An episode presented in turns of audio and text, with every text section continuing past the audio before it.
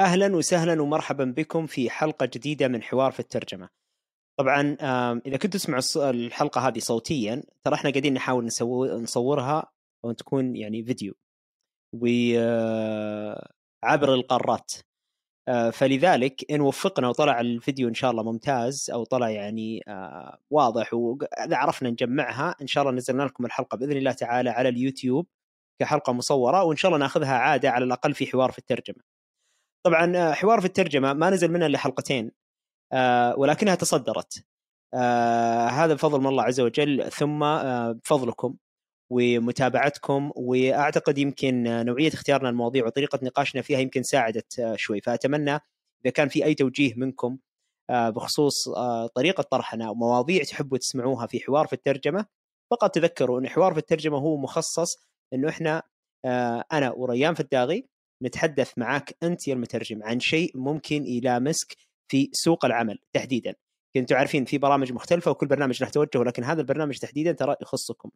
آه، فإن شاء الله نقدر نمسك ريان أكثر ونسجل معاه حلقات أكثر الفترات الجاية. آه، وتصير إن شاء الله يعني عادة إنه الحلقات ما تنقطع آه، كثير بإذن الله تعالى. وبعض الأحيان والله فعلا نواجه صعوبة في اختيار مواضيع تكون فعلا يعني لها أثر لأنه إحنا ما نبغى فقط نسجل لأجل التسجيل بقدر ما إحنا نبغى يعني نثري الفضاء.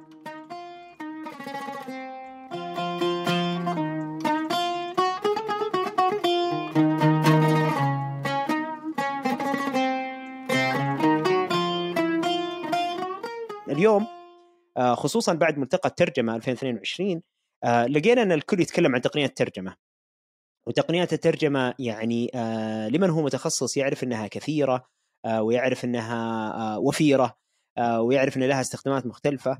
فراح نتكلم عن التقنيات بشكل عام ولكن يمكن الأهم بالنسبة لنا لي بيجي النقطه اللي بالنسبة لي أنا مهمة وأيضا ريان كنا نتكلم عنها كثير. مو بس نبغى نتكلم عن تقنيات الترجمة ما يهمنا فقط إنه نعرفكم على تقنيات الترجمة. يمكن الأهم بالنسبة لنا نتكلم برضو ما هي الفرص الواعدة لبعض من تقنيات الترجمة عندنا هنا في السعودية؟ إيش أو في المنطقة؟ إيش اللي ممكن اليوم تسمع عنه من تقنيات الترجمة وتروح تتعلمه وفعلا ممكن يصنع معاك الفارق إما وظيفيا أو على مستوى العمل الحر أو أي آه، شيء آخر. هذا اللي يمكن آه، راح نحاول نركز عليه آه، يعني زبدة الموضوع. فلا تنغروا في البداية لما نقول ما هي تقنيات الترجمة وتتوقعون الحلقة عن ما هي يعني تقنيات الترجمه هي أكثر بكثير إن شاء الله. طيب دعوني اولا أرحب بصديقي وزميلي آه، الأستاذ ريان فداغي نذكركم فيه بشكل سريع جدا. ريان فداغي صاحب خبرة عمل آه، في آه، في سوق الترجمة من أكثر من عشر سنوات عمل كعامل حر وأيضا كموظف وتدرج حتى أصبح يدير فرق الترجمة فعنده خبرة كبيرة. والشيء الآخر اللي يمكن ما تعرفونه كثير عن ريان ريان is technology freak يحب أو tech savvy عشان يعني نلطف الأجواء. tech savvy يحب التقنية ويبحث عنها ومتعمق آه، كثيرا. فأعتقد إنه يعني حيكون خيار جيد اليوم نتكلم فيه في الترجمة. فريان خلينا نبدأ بأول آه، سؤال عندي أنا اليوم. أول حاجة خلينا ناخذ كذا يعني نبغى نعرف وش هي تقنية الترجمة؟ وخصوصا إنه لما تشوف دائما أي حوار أي نقاش في تقنيات الترجمة وخصوصا اللي يجي يقول لك مثلا لا يمكن أن تقنية الترجمة تأخذ دور المترجم. إلى حد ما تعرف إنه كأنه كأنه يقصد Google Translate وترجمة أو ال machine translation تحديدا وأكثر تحديدا برضو أحيانا Google Translate بس هل فعلا تقنيات الترجمة هي مجرد جوجل ترانزليت هل هذا فقط اللي وصلوا له قاعدين يبحثون من تقريبا من الستينات والاربعينات إذا ما خاب ظني إلى اليوم ما وصلوا إلا لهذه التقنية فقط ولا في غيرها؟ ما نعرف عنها بشكل كافي. هو الترجمة جزء من عدة أمور فما حد يبحث عن الترجمة فقط للترجمة. الترجمة كانت بحثت لوضع حلول آه، لمشاكل أخرى. جزء منها إنه أوراق بحثية أوراق علمية موجودة في في لغة مختلفة عن اللغة الإنجليزية أرادوا جمعها في اللغة الإنجليزية وترجمتها بشكل مستمر. أمور كثيرة آه، بس بشكل كبير كان التركيز على الترجمة لأن الترجمة يعالج مشكلة الوقت. المترجم يشتغل ثمان ساعات في اليوم الآلة تشتغل 24 ساعة في اليوم. فكان الهدف إنه لو تمكنوا من وصول لترجمة آلية وإن قلت الجودة الكم اللي يترجمها بيكون يعني آه، كفيل بإنه يغطي على هذا المشكلة. زائد إنه في بعض الأشياء ما تستاهل تدفع لترجمتها ولكن ترجمتها تضيف قيمة. فمثل كثير منها زي أوراق البحث. لكن لما نتكلم عن الترجمة ك كتقنيات أغلب التقنيات المخت... اللي تتعلق بالترجمة في الأصل هي تقنيات تتعلق في اللغة. قبل ما تتخصص بالترجمة. فالترجمة تخصص للغة. فالتقنيات هذه تقنيات عامة في العادة تفيد آه، وتتعلق باللغة ثم تتخصص في الترجمة. ونقدر نتكلم عن التفاصيل هذه لأنه التفاصيل مهمة بالنسبة لنا. أه، عفوا على المقاطعة بس طبعا لما تقصد أه، لما تقول تقنيات اللغة تقصد معالجة اللغة وفهم اللغة أو رقمنه اللغة. هذه أصل أو خلينا نقول هذا منبع التقنيات بشكل عام. هي فعليا تقنيات لغة. ثم بعدها نجي نتكلم عن تقنيات ترجمه صحيح لأن هي في المجمل أغلب التقنيات هذه تنبثق من إرادة الأشخاص في التعامل مع الأجهزة بواسطة اللغة. فبدل ما أنا أستخدم الفار والكيبورد أقدر أتكلم أو أطلب من الجهاز القيام بشيء ويقوم به. زي اللي تشوفه الآن في سيري. تقدر الآن تقول حدد فرضا منبه بعد 24 بعد 23 دقيقة أو بعد 24 ساعة أو بعد 15 دقيقة. وتلقائيا الجهاز يحدد لك التنبيه هذا. فهذا اللي هذا اللي أقصده في التقنية ان في البداية هي متعلقة في اللغة والتعامل مع التقنية ومع الجهاز ثم فيما يخص اللغة. آه ثم فيما يخص الترجمة عفوا. اسلم لو حبينا نركز أكثر حوارنا على تقنيات الترجمة وأنا لخاطر هذه الحلقة أو عشان نكون واقعيين أكثر خلينا نتكلم عن تقنيات المترجم. إيش رأيك؟ ولا تحب إنه أول شيء تغطي جانب وش هي تقنيات الترجمة بشكل عام؟ أو يعني كذا لمحة بسيطة. بعدين نبدأ نركز على تقنيات المترجم. وش التقنيات اللي متاحة للمترجم؟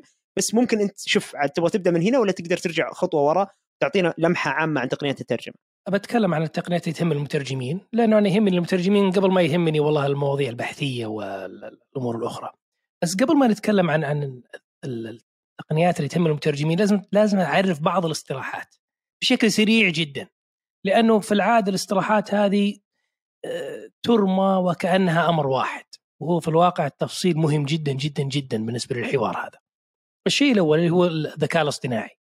لأن الترجمة مرتبطة الآن بالذكاء الاصطناعي والذكاء الاصطناعي أصبح حاجز لدى الجميع وأن الذكاء الاصطناعي هو اللي بيستبدل المترجمين الذكاء الاصطناعي أصلا ما هو شيء واحد عدة أشياء بشكل عام الذكاء الاصطناعي ينقسم إلى قسمين كبيرة أو رئيسية الأول Artificial General Intelligence اللي هي الذكاء الاصطناعي العام وهذا لا يوجد منه أي نوع في العالم حاليا. أي هذا الذكاء الاصطناعي هو الذكاء الاصطناعي اللي, اللي يكون قادر على القيام بأكثر من أمر. هذا نشوفه في الأفلام حق ال sci-fi ما في أي تقنية حاليا يستخدم الذكاء الاصطناعي العام. يسمى ذكاء اصطناعي قوي أو strong وما إلى آخره ولكنه حاليا لا يوجد في الوجود. ممتاز. اللي اللي يعني إلى حد ما اللي جدلا جدلا لو وصلنا مثلا لتقنيه التقنيه العامة هذه هنا اللي ممكن نبدأ نخاف فعلا لأنه يصبح متعدد الذكاءات. صحيح. اللي تقصده. نعم نعم. آه وهذا غير موجود. اللي موجود الآن يسمى artificial narrow intelligence أي ضيق ذكاء اصطناعي ضيق قادر على القيام بأمر واحد فقط. والأمر هذا يقوم به بناء على آه، أوامر وتعليمات وتعليم مستمر لكي يطور من الأداء هذا اللي موجود الآن تشوفه سواء كان جوجل ترانزليت ولا غيره كيف يصلون لهذا الذكاء الاصطناعي الضيق؟ يصلون عبر تعليم الآلة وبتكلم عنه بعد شوي لأن يهمنا النقله اللي اللي اللي انتقل أو المراحل اللي انتقلت فيها. الأخيرة اللي هي اللي الآن بدوا فيها أكثر وأكثر اللي يسمونه narrow AI و multimodal AI. بمعنى إنه طبعا أذكر الصراحة الإنجليزي بس عشان الواحد لما يبغى يبحث يجدها بسهولة. أبد خذ راحتك. الذكاء الاصطناعي الضيق في العادة يتناول آه، آلية آه، ونوع واحد من الإدخال إما نص أو صورة أو آه، وما إلى ذلك. ال multimodal بمعنى إنه يستطيع أن يتعامل الذكاء الاصطناعي الضيق مع عدة مدخلات يعني يقدر يتعامل مع صورة ويقدر يتعامل مع نص ويقدر يتعامل مع فيديو ويقدر يتعامل مع أمور أخرى. وهذه مهمة لاحقا لما نتكلم عن كيفية استخدام هذه التقنيات في الترجمة مع المترجمين. الذكاء الاصطناعي بحد ذاته ما يقدر يسوي شيء. هو ذكاء اصطناعي تبرمجه ثم يبدأ تعليمه. التعليم هذا اختلفت الأنواع والمراحل كان في البداية آه، وهذا مهم بالنسبة للناس اللي استخدموا ترجمة جوجل قبل 2015 كان في البداية مجرد إحصاء بمعنى إنه كلمة آه، أي كلمة موجودة في القاموس يشوف وش أكثر ترجمة مقابلها احصائيا ويستخدمها بغض النظر عن السياق. ثم تغير من 2015 إلى شيء يسمى ال neural networks هذا نوع من من من تعليم الآلة يحاكي آه، العقل البشري بمعنى إنه يأخذ الكلمة ويبحث عن أفضل ترجمة لها ثم يأخذ الكلمة مع الكلمة المقابلة لها ويأخذ الكلمتين ويبحث عن أفضل مقابل لها وهلم جرا فيحاول قدر المستطاع أنه يعيد السياق أو يأخذ السياق بعين الاعتبار. هذا ما يسمى بالنورال نتوركس. وهو قائم طبعا على التعليم التعليم المستمر. يصدر ترجمة وينتظر تقييم لهذا الترجمة وثم يستمر هذا العمل. فينطر دائما مرئيات. فهو قائم على يصدر ترجمة يقيم الترجمة ويتعلم من هذا التقييم. يعني اخذ وعطى نموذجه تقريبا. في الأول هو يحتاج كميات كبيرة عشان بس يفهم ويطلع بنموذجه الخاص. وبعدها لما يعطيك منتج هو يبغى منك feedback طبعا مو منك أنت الشخص مو شرط بس بقدر الإمكان يبغى feedback أو تعديلات على الأصل اللي جاء عشان يبدأ يفهم وين رايحه الدنيا ويبدأ يتحسن هو من نفسه. الله الله الله الله. فيقدر يتحسن يقدر يقدر ينزل جودته على حسب.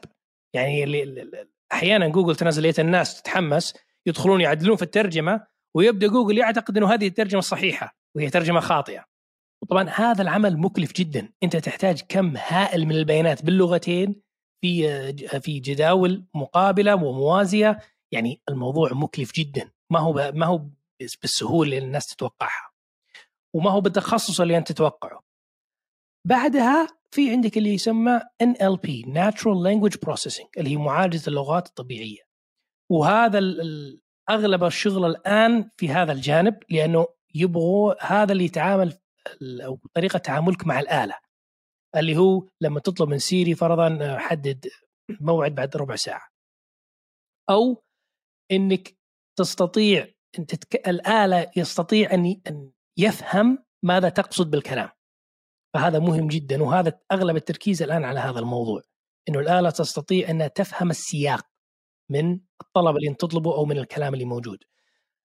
كذلك يستطيع أن يحدد هل الجملة أو المراد هنا إيجابي أم سلبي وهذا مهم جدا لأن الآلة في البداية في الأصل لا يستطيع أن أن أن يحدد ما إذا كان ما إذا كان الكلام ساخر ما إذا كان الكلام آه، رسمي ليس رسمي ما إذا كان حدة الصوت أو النبرة حادة ولا غير حادة الآن يستطيع أو يستطيع نوعا ما القيام بذلك.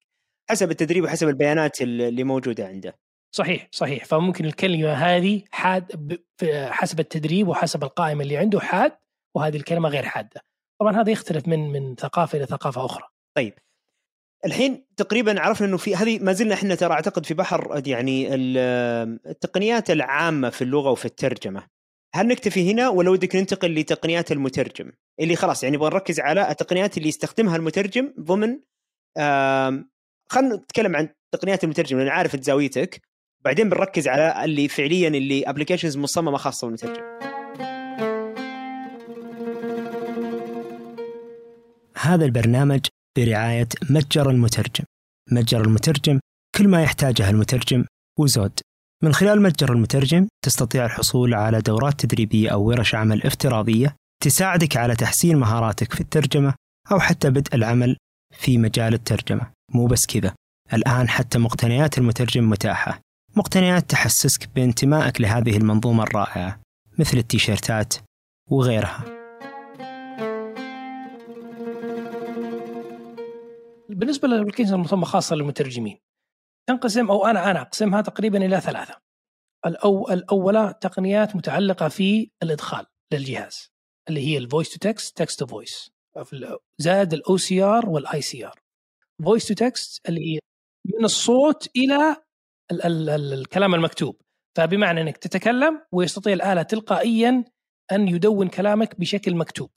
هذا هذا طبعا هذه تقنية تقدر تستخدمها الآن سواء في Google Docs أو في Microsoft Word. الآن تقدر تتكلم ويكتب الكلام اللي أنت تقوله هذا يساعد المترجمين لأنه أحيانا لما تتكلم بالذات في اللغة العربية، اللغة العربية تحتاج تسمع أحيانا الجملة عشان تعرف. فهذا يساعدك سواء ما كنت تقدر تطبع أو آه، يعني هذه أحد التقنيات اللي ممكن تستخدمها كمترجم. التقنية الثانية هي العكس من من كلام مكتوب إلى كلام مسموع. أحيانا أنت فرضا ترجمت نص معين بعدين تبغى الآن تنقح النص أو تبغى تراجع النص. تقدر الآن تطلب من Word ولا من غيره أنه يقرأ النص عليك. طبعا هذا الآن بدأ يتطور وبدأ يقرأ بشكل أفضل. هنا يساعدك أحيانا في مراجعة وتدقيق الترجمة.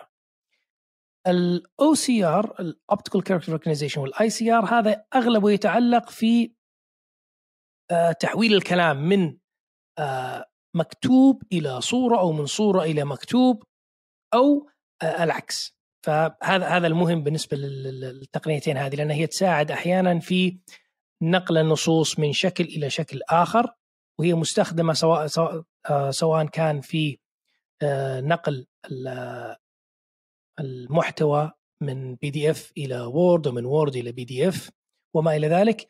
ويستخدم كثيرا في البرامج ال CAT tools وغيرها يستخدمون التطبيقات هذه. حتى أحيانا يقدر ينقل الكلام المكتوب خط يدك إلى آه، كلام مكتوب في الجهاز. ممتاز. يعني هذه تعتبر طبعا مثل ما أنت تفضلت هذه تقنيات إدخال. بمعنى إنه إذا أنا كان عندي ملف PDF أو حتى ورقة تمام أنا بستخدم تقنية ال OCR آه، طبعا زمان كان في برامج خاصة بال OCR وكذا ويعني شركات يعني رزقها قايم على الله ثم يبيعون برنامج OCR الآن حتى simple إن الجوال نفسه able إنه يحول الصورة اللي أنت صورتها اللي هو المستند هذا آه، يحوله لكلام مكتوب آه، فيتحول إلى رقمي صار digital والآن يصير ممكن جاهز لتقنيات أخرى أو إنه صار يعني خلاص رقميا صار موجود النص عندي. طبعا والعكس صحيح وأعتقد هذه صارت سهلة الآن مع يعني تحويل الملفات ال PDF وإلى آخره هذه سهلة جدا من كلام تحويل الصورة وكذا. آه وأيضا من تقنيات الإدخال اللي أنت ذكرتها اللي هي آه ممكن تنفع كثير مثلا الضرير أو حتى اللي يحب يتكلم ما يحب يكتب مثلي أنا أحب أتكلم ما أحب آه أكتب كثير. آه فهذه مثلا ممكن تقنيات إدخال ممكن الواحد يستخدمها سواء في الترجمة التحريرية أو حتى في الكتابة بشكل عام. يعني هذه تقنيات إدخال اللي هي ممكن تكون ال voice recognition وال voice detection أتوقع voice voice recognition خلينا نقول لأنه عشان ما نبغى نحوس المصطلحات. آه هذه طب تقنيات إدخال. بس قبل ما ننتقل للتقنيات اللي بعدها ودي بشكل سريع جدا آه هذه التقنيات هل هي موجودة اليوم في شكل أو في قالب آخر للمترجم؟ نعم. غير غير إنها مجرد تقنيات إدخال. لا لا موجودة موجودة. يعني حاليا الجوال سواء أظن جوجل يسويها الآن ال Apple حتى يسويها. لما تفتح الكاميرا وتعرض الكاميرا على نص معين يترجم لك النص تلقائي أمامك. Google Glass سو طبقها الجوجل آه Google Google Translate يسويها لك لما تدخل على الموقع وتحط صورة. مجرد ما رفعت الكاميرا على نص معين يبدأ يترجمها. طيب كيف يترجمها؟ يترجمها عن طريق ال OCR وال ICR إيه إنه يستطيع أن يقرأ النصوص اللي أمامه ويترجمها لك تلقائي. وش الفرق بين ال OCR وال ICR الفرق إن ال optical characterization هي تحديد كل حرف على حدة. ال ICR أذكى وهو القدرة على تحديد الكلمة بذاته. فيحدد لك كلمة كلمة كلمة كلمة فهو أسرع وهو يعتبر نوع متطور من ال OCR ممتاز. بدل ما تحدد الحروف تحدد الكلمات وهذا أسهل لنا في اللغة العربية ترى. على فكرة يعني من من المشاكل اللي كنا نعاني في اللغة العربية إن اللغة العربية الحروف متشابكة. صح. البرمجيات اللي كانت تحاول أن تنقل النصوص يتعب البرنامج في النقل وفي المعالجة. بينما في ال ICR لأنه الآن يستطيع أن يقرأها ككلمة كاملة من الأسهل إنه يتعرف على الكلام. فبيفيدنا في اللغة العربية كثير. وكأنه أخذ بعين الاعتبار آه، سياقيا. صحيح إنه كان optical هو يأخذ يعني كان حرف حرف الآن صار يأخذ كلمة كلمة أو حتى كلمة وما جاورها. ويحاول إنه يguess the meaning وكذا يعطيه دقة أعلى بكثير من مجرد إنه كان ياخذ حرف حرف وزي ما تجي معه تجي معه. طيب هذه الحين حزمة تقنيات الإدخال. وش في تقنيات أخرى متاحة للمترجم؟ قبل ما نتطرق للتقنيات المخصصة اللي كذا شركات خاصة بالترجمة آه اللي هي يعني تقنيات مصممة للمترجم، في تقنيات أخرى؟ في آه في طال عمرك بعدين اللي هي لأنه لأنه من أجل أن الآلة تترجم يجب أن تحاكي عملية هو العمل اللي يقوم به المترجم. اللي تكلمنا عنه قبل شوي اللي هي الإدخال هي نفس القراءة والاستماع. وكأنك أنت المترجم تقرأ أو تستمع، فأول شيء لازم يعل لازم يعلم الآلة كيف إنه يقرأ ويستمع. الثانية اللي هي التحليل. كيف إنك تحلل وهذا أغلب البرامج موجودة والتركيز على التحليل. هنا يجيك اللي هو Google Translate والترجمة في فيسبوك وغيرها وهذا ال CAT tools وغيرها اللي في التحليل نفسه للنص وكيف إنه يخرج بنص موازي okay؟ وهذا اللي إحنا كلنا نعرفه سواء كان جوجل سواء كان Microsoft Bing سواء كان SDL Trados كلهم يعني اللي موجودين في السوق كثير جدا. وكل واحد يتميز بشكل أو آخر وبتكلم عنه بعد شوي. لكن هذا فيما يخص التحليل. التحليل هذا يساعدك في عدة أمور يا المترجم. جزء منه يساعدك في البحث. يعني الآن برامج الكات تولز كبسة زر تقدر تبحث في 14 موقع 15 موقع عن عن جملة معينة ويبحث ويحاول يطلع لك ترجمة موازية أو يطلع لك معاني وتعريف لهذا الاصطلاح. أوكي؟ فهذا فيما يخص التحليل نفسه. ففي برامج كثيرة الآن تساعد المترجم لفهم السياق. سياق النص وسياق الاصطلاح هذا. كيف؟ معلش أبغى أفهم هذه النقطة تحديدا. كيف؟ إيش هي البرامج خلينا من إيش هي البرامج؟ بس أول شيء كيف هذه البرامج بتساعد المترجم إنه يفهم السياق؟ وبعدين إذا تقدر تعطينا أمثلة على هذه البرمجيات أو المواقع اللي تساعد المترجم هو إنه آه، يفهم السياق. لأنه دائما الفرضيه بأن الإنسان متفوق على الاله لأنه يستطيع أن يفهم السياق بشكل أفضل. ولكن ما هي الأدوات آه، أو التقنيات اللي متاحة؟ اللي بالعكس هي اللي تساعد إنه يفهم السياق. مش هو اللي يساعدها تفهم السياق. آه، أبرزها وأولها جوجل نفسه. جوجل نفسه عبارة عن محرك بحث. شغلته الشاغلة إنك أنت تبحث ويحاول يطلع لك أي شيء يتعلق في بحثك. ففعلا يعني المترجمين ينسون إن إحنا استفدنا من التقنية أكثر بكثير من ما التقنية أخذت مننا. فبما إنه موضوعنا إحنا عن التقنيات اللي تخدم المترجمين في تقنيات كثيرة نعتمد عليها بس ننسى إنها تقنية. أولها جوجل وطريقة البحث في جوجل. Google Search مش Google Translate صح؟ لا لا Google Search اي Google dot com طبعا Google dot com ترى على فكرة في آه في بحث متطور فيه. تقدر تدخل عليه وتدخل آه بحث متقدم. اي وتبحث بكلمات مفتاحية أو تبحث بسياق معين وبطرق معينة. طبعا سهل جدا. يعني مقطع يوتيوب دقيقتين ثلاثة تفهمه. بمجرد بعض الرموز. وحتى لو ما تبغى تحفظ الرموز ادخل جوجل وحط بحث متقدم ويطلع لك نموذج. عبى النموذج ويستطيع جوجل إنه يحدد لك البحث لكي يسهل عليك عملية فهم الجملة أو الوصول للسياق المناسب لهذا الكلام.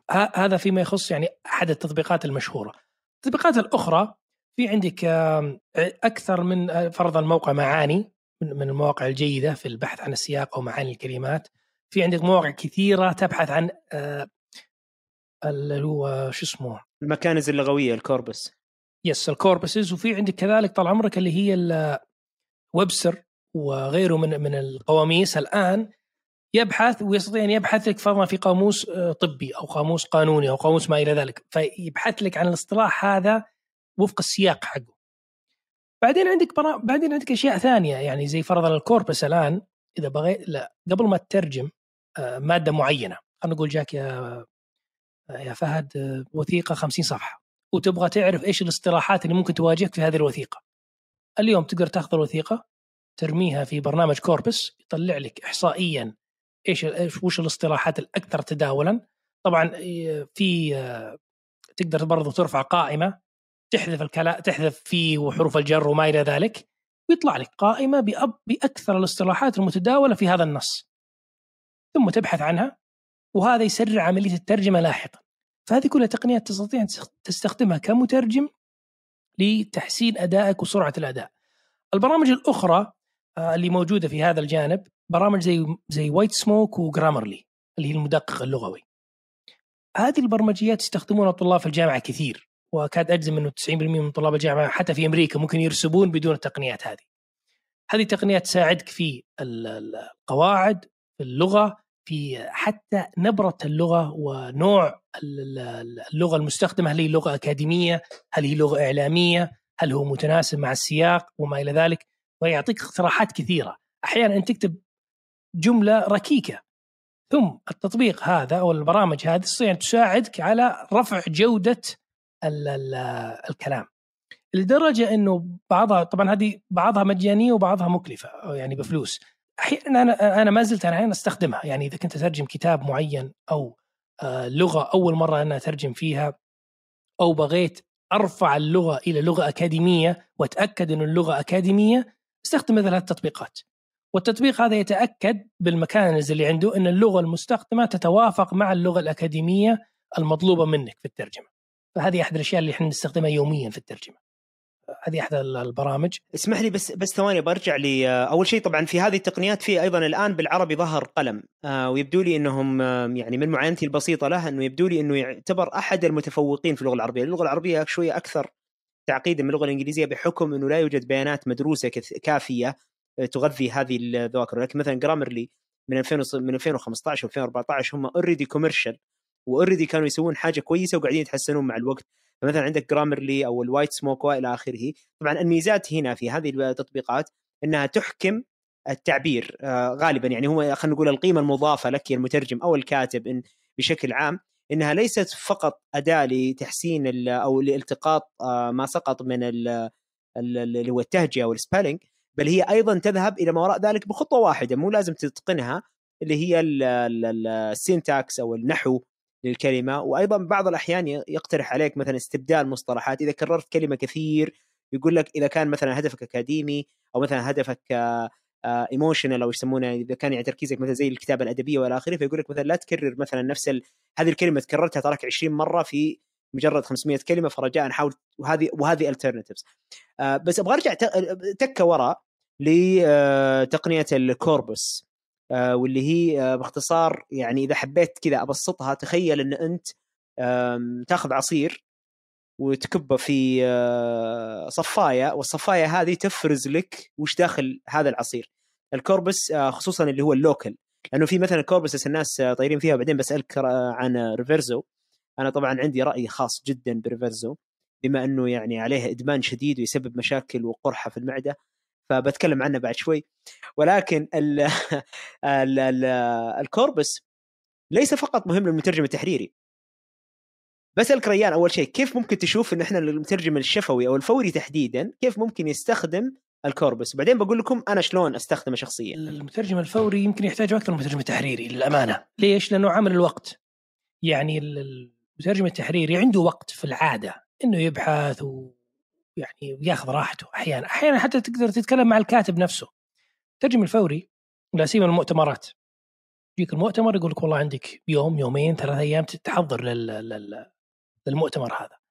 هنا المكانز تفيدك كثير لأنك أنت على الأقل احصائيا تقدر تحصر إيش الاصطلاحات اللي على الأغلب بواجهها. فيفيدك كثير. إذا قدرت تاخذ اسم الكاتب وتنزل الخطابات اللي عنده فرض الكاتب متكلم آه، في أربع خمس ست محافل. تأخذها كلها من اليوتيوب ترميها في طبعا زي ما قلنا في البداية ترميها في برنامج البرنامج هذا يطلع لك من صوت إلى من صوت إلى كلام آه، منسوخ. ومن والنسخ هذا ثم يبحث عنه لأغلب الاصطلاحات وأغلب الجمل اللي الكاتب هذا أو المتحدث يستخدمها.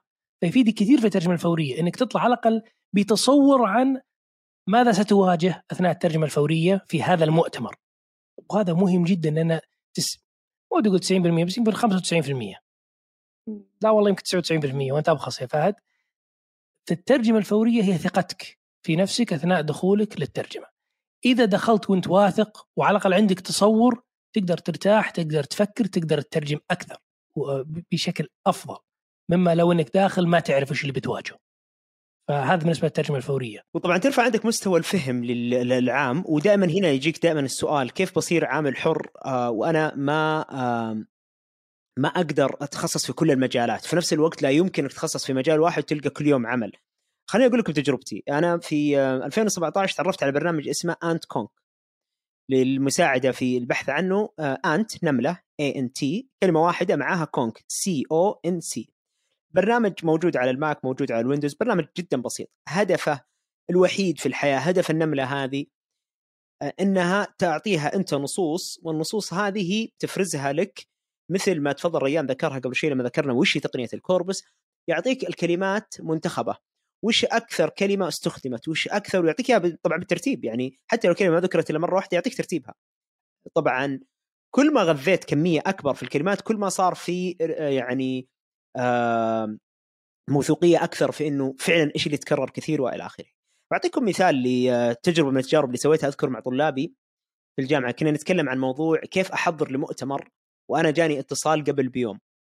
فأخذنا وما أعطونا أي معلومة غير الأجندة، ما أعطونا معلومة ثانية. كنا هذه الفرضية الأولى اللي انطلقنا منها. الأجندة طبعا كانت PDF فأول شيء سويناه مثل ما ذكر ريان تحولنا لتقنيات ال OCR أو ال ICR أنا كانت جزء من المنهج فكنا أصلا نبغى نسوي practice يعني كان مثل المشروع اللي نبغى نسوي عليه يعني أكثر من نطلع بأكثر من تقنية نستخدمها في نفس الوقت. فالملف ال PDF هذا حولناه بكل بساطة ل للنص آه، طبعا tip للي يعني حاب انه يعرف كيف ممكن يستخدم أفضل تقنية OCR متاحة في الإنترنت لأنه اللي في المواقع ما هي ما هي جدا دقيقة.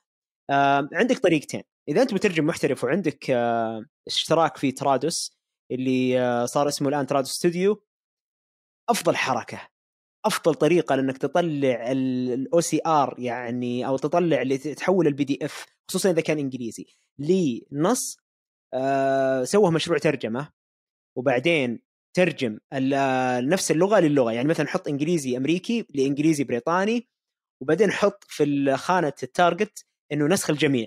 وصدر الملف. راح يطلع لك Word خلاص مفرمت تمام؟ يعني بيطلع لك تمام. في طبعا الأدق اللي هم الرواد في موضوع ال OCR اللي هي بتستخدم برنامج Adobe Acrobat بس مش ال Reader المجاني تستخدم ال DC اللي هي مدفوعة. إذا استخدمت النسخة المدفوعة راح يعطيك OCR ما حصلش. طبعا ما زالت كلها الثنتين غير متفوقة في اللغة العربية ولكن تعطي يعني تؤدي الغرض. تعتمد كثير تقنية ال OCR وال ICR على نوع الخط تحديدا أو طرق الإدخال إذا كانت أصلا الترميز كان سليم أو لا. فكان اللي سويناه نرجع للتجربة اللي سويناها مع الطلبة. أخذنا الأجندة وكانت أجندة أجندة مفصلة. كان إنه مؤتمر دولي فكان في تعريف بكل المتحدثين كان فيه آه، المناصب آه، الأعمال وكان في زي ال abstract أو ملخص سمري عن كل جلسة. فكانت أجندة بس أجندة دسمة. يعني تجيك عرفت أجندة أبو 70 صفحة حق يومين مؤتمر. أخذناها PDF حولناها أول شيء لنص أخذنا هذا النص ودخلناه في AntConc مثل ما ذكر ريان أول حاجة أعطانا انتخاب الكلمات. إيش أول كلمة راح تكون؟ الأكثر رواجا the و a و in و for والى آخره اللي هي الكلمات ال ال الربط هذه. طبعا في في نفس يعني هذه التقنيات تعتمد أيضا على يعني من مدخلاتها شيء يسمى بال stop list أو أشياء من هذا الكلام. ففي stop list موجود عندنا. إحنا already استخدمناه في مادة ال CAT tool اسمها English stop list هذه ميزتها تحدد الكلمات اللي تقول للبرنامج أقول لك يا أبويا سيبك من هذه الكلمات. أعطيناه search مرة ثانية أعطانا أبرز الكلمات. ولقينا مثلا من ضمنها CEO لقينا من ضمنها الكلمات مثلا سعادة فخامة آه كان مثلا Your Excellency أو His Excellency آه كان في عندنا آه مثلا آه طبعا وكانت المناصب كثير. وفي نفس الوقت طبعا جابت لنا أسماء الأشخاص ويعني عزلت لنا أسماء الأشخاص وإلى آخره. طبعا من نفس تقنية ال corpus هذه ونفس برنامج AntConc لما تتعرف عليه وتتعمق فيه شوي تقدر أيضا مو بس إنك تأخذ لك بس حصر الكلمات هذا it's not its solely job الشيء الثاني ممكن إنك أنت تحدد إنه يبحث مثلا كلمتين قدام كلمتين ورا وتقول لك كم مرة تكررت أو إيش هي أكثر كلمتين جت مع بعض؟ إيش أكثر ثلاث كلمات جت بعض؟ وإيش أكثر كلمة كانت الأولى مثلا آه صاحب مثلا His His Excellency وإلى آخره ولا تبحث يمينها لا تبحث وراها ابحث قدامها عن يسارها كلمتين قدام. ويرجع يسوي لك انتخاب جديد يعني قائمة concordance جديد يحص يحصر لك مثلا His Excellency His Majesty His Royal Highness His Highness وإلى آخره يحصر لك إياها كلها. مو بس كذا أنت لما تضغط على كل واحدة يبدأ يعطيك كل السياقات اللي تكرر فيها هذه الثلاثة والأربعة مع بعض.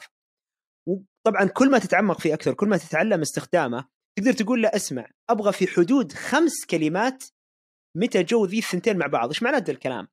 معناته مو بلازم مثلا His Excellency جت مع ورا بعض على طول في الكلام. مثلا مثلا يعني His آه His آه مثلا تخيل إن مثلا الكاتب فلنفرض جدلا قال His of course rest in peace His Excellency فقال His وبعدين قال كلام في النص بعدين قال Excellency تقدر تقول للاله أبغى His وأبغى Excellency في نطاق خمسة إلى عشر كلمات اللي جت مع بعض وراح يجيب لك هذه الجملة أو هذا التعريف معاها راح يكون يعني راح يكون موجود. فتقنية ال corpus مثلا هذه اللي ما في أحد يتخيل إنها مهمة في الترجمة فما بالكم إنها مهمة في الترجمة الفورية ممكن تساعد المترجم إنه يطلع بقائمة أبرز الكلمات اللي ممكن تستخدم والاصطلاحات تحديدا مش فقط الكلمات. آه أيضا أسماء الأشخاص كل أسماء الأشخاص ممكن تحصرها. آه المناصب جميع المناصب تقدر تحصرها. آه يعني we can play more بس أنا شخصيا دائما أبحث عن المناصب عن أسماء الشركات أسماء الأشخاص آه ال acronyms طبعا برضو نفسها ال corpus tool فيها أداة مجرد إنك تقول له عطني ال acronyms يطلع لك كل ال acronyms مرتبة بأكثر تكرارا. آه فهذه مثلا كلها. وهذا واحد من استخدامات ال corpus آه ال local اللي عندك مش مواقع ال corpus لأنه مثلا موقع Reverso هذا موقع corpus آه وفي عندك مثلا في مواقع كثيرة مثلا تكون كذا بس مكنز لغوي بعضها monolingual أغلبها monolingual وبعضها bilingual مثل آه Reverso بس مثلا local ممكن أنت you create your own corpus وان شاء الله أوعدكم بإذن الله تعالى نحاول نسوي دورة آه نتكلم فيها عن تقنيات الترجمة الفورية اللي يعني عالم آخر. آه طيب. قبل ما ننتقل من ناحية إحنا أنت أنت طلعت أصلا من ال corpus ورحت لل وش التقنية اللي بعدها رحت لها أنت؟ ذكرني بس. أنا تبحرت ونسيت أنت وين وقفت. أكثر من واحدة بعد اللي هي المكانز اللغوية ولا ال phrase banks والأمور هذه. ال phrase bank ما, ما تطرقت له لكن هي زي القواميس. phrase bank نفس الشيء. أنا أنا أبغى أرجع بس شوية لل corpus كأداة للمترجم. في مثلا أداة Reverso. مثلا. How valuable it is for the translator عفوا ما هي قيمتها للمترجم الحقيقية وهل ممكن تكون خطيرة؟ طيب آه بكون بكون صادق آه واقعي. على حسب خبرتك في الترجمة. أحيانا يكون مميت ويقتلك واحيانا يكون مفيد. لما المترجم يسلم نفسه لل Reverso الله يعينه. أنت إذا استخدمت Reverso وكأنه وكأنه يعني منزل أي شيء موجود آخذه زي ما هو تحمل ما يجيك. Reverso سلاح ذو حدين إذا استخدمته صح طلع لك ترجمة ممتازة. بس أحيانا لا لأنه مكنز ويطلع لك احصائيا أكثر آه، استخدام لهذا لهذا أو أكثر ترجمة شائعة لهالجملة أو للبحث اللي أنت بحثت عنه. ف Reverso أحيانا ممتاز واحيانا لا. أنت حظك أنا من الناس اللي يعني آه، قبل البودكاست هذا كنت أسمع الواحد اسمه نيل فيرجسون يعني هو باحث في التاريخ. كان يتكلم عن الكتاب. وذكر شيء جميل جدا الصراحة. قال بعض الكتاب نسبة القراءة للكتابة يعني هي اللي تخليني أحترمه ولا ما أحترمه؟ يعني إذا شفت واحد كتب كتاب والكلام اللي هو كتبه أكثر من الكلام اللي قرأه يعني يقل احترامي لهذا الكاتب. المفروض إنك تقرأ ألف صفحة عشان تنتج صفحة. هذا كلامه. وأنا صراحة جاز الكلام لأنه هذا من الأفكار اللي أنا كان دائما موجوده عندي في الترجمة. بعض المترجمين حتى النص ما يبغى يقرأه. يبغى يترجم على طول. للأمانة أتكلم الحين عن الترجمة التحريرية وليس الفورية. الترجمة التحريرية أحيانا لازم تقرأ. أحيانا لازم تقرأ كثير عشان تترجم جملة واحدة. يعني عشان تترجم خمس أو صفحة صفحتين لازم تقرأ أربع خمس صفحات عشر صفحات عشان تفهم السياق وتفهم إيش الكلام اللي مكتوب. وكيف تقدر تترجم بالشكل الصحيح. فهذا مشكلتي مع Reverso ومع Google Translate ومع بعض التطبيقات. صار كثير من المترجمين غير قادر على البحث أو ما يبغى يبحث. يعني أنا أتذكر آه، والله ما أبغى أقول المثل بس أتذكر أيام تويتر لما كنت أنشط في تويتر كانت تيجي أسئلة كثيرة. تأخذ السؤال copy تروح لجوجل تسوي paste أول جواب موجود هو الجواب اللي يبحث عنه السائل. طيب يعني ما قدرت تبحث؟ إلا بس ما تعلم ما تعود. وأغلب المشاكل هذه نتجت من الجامعة. لأنك في الجامعة مطلوب منك تترجم بدون ما تدخل على جوجل بدون ما تبحث. وهنا كانت هنا جاء الاستياء للطلاب يقول لك الطلب إنه أنا ما أنا بقاموس المترجم ليس قاموس. صحيح المترجم ليس قاموس. لكن المترجم يجب أن يكون باحث ويعرف يستخدم القاموس.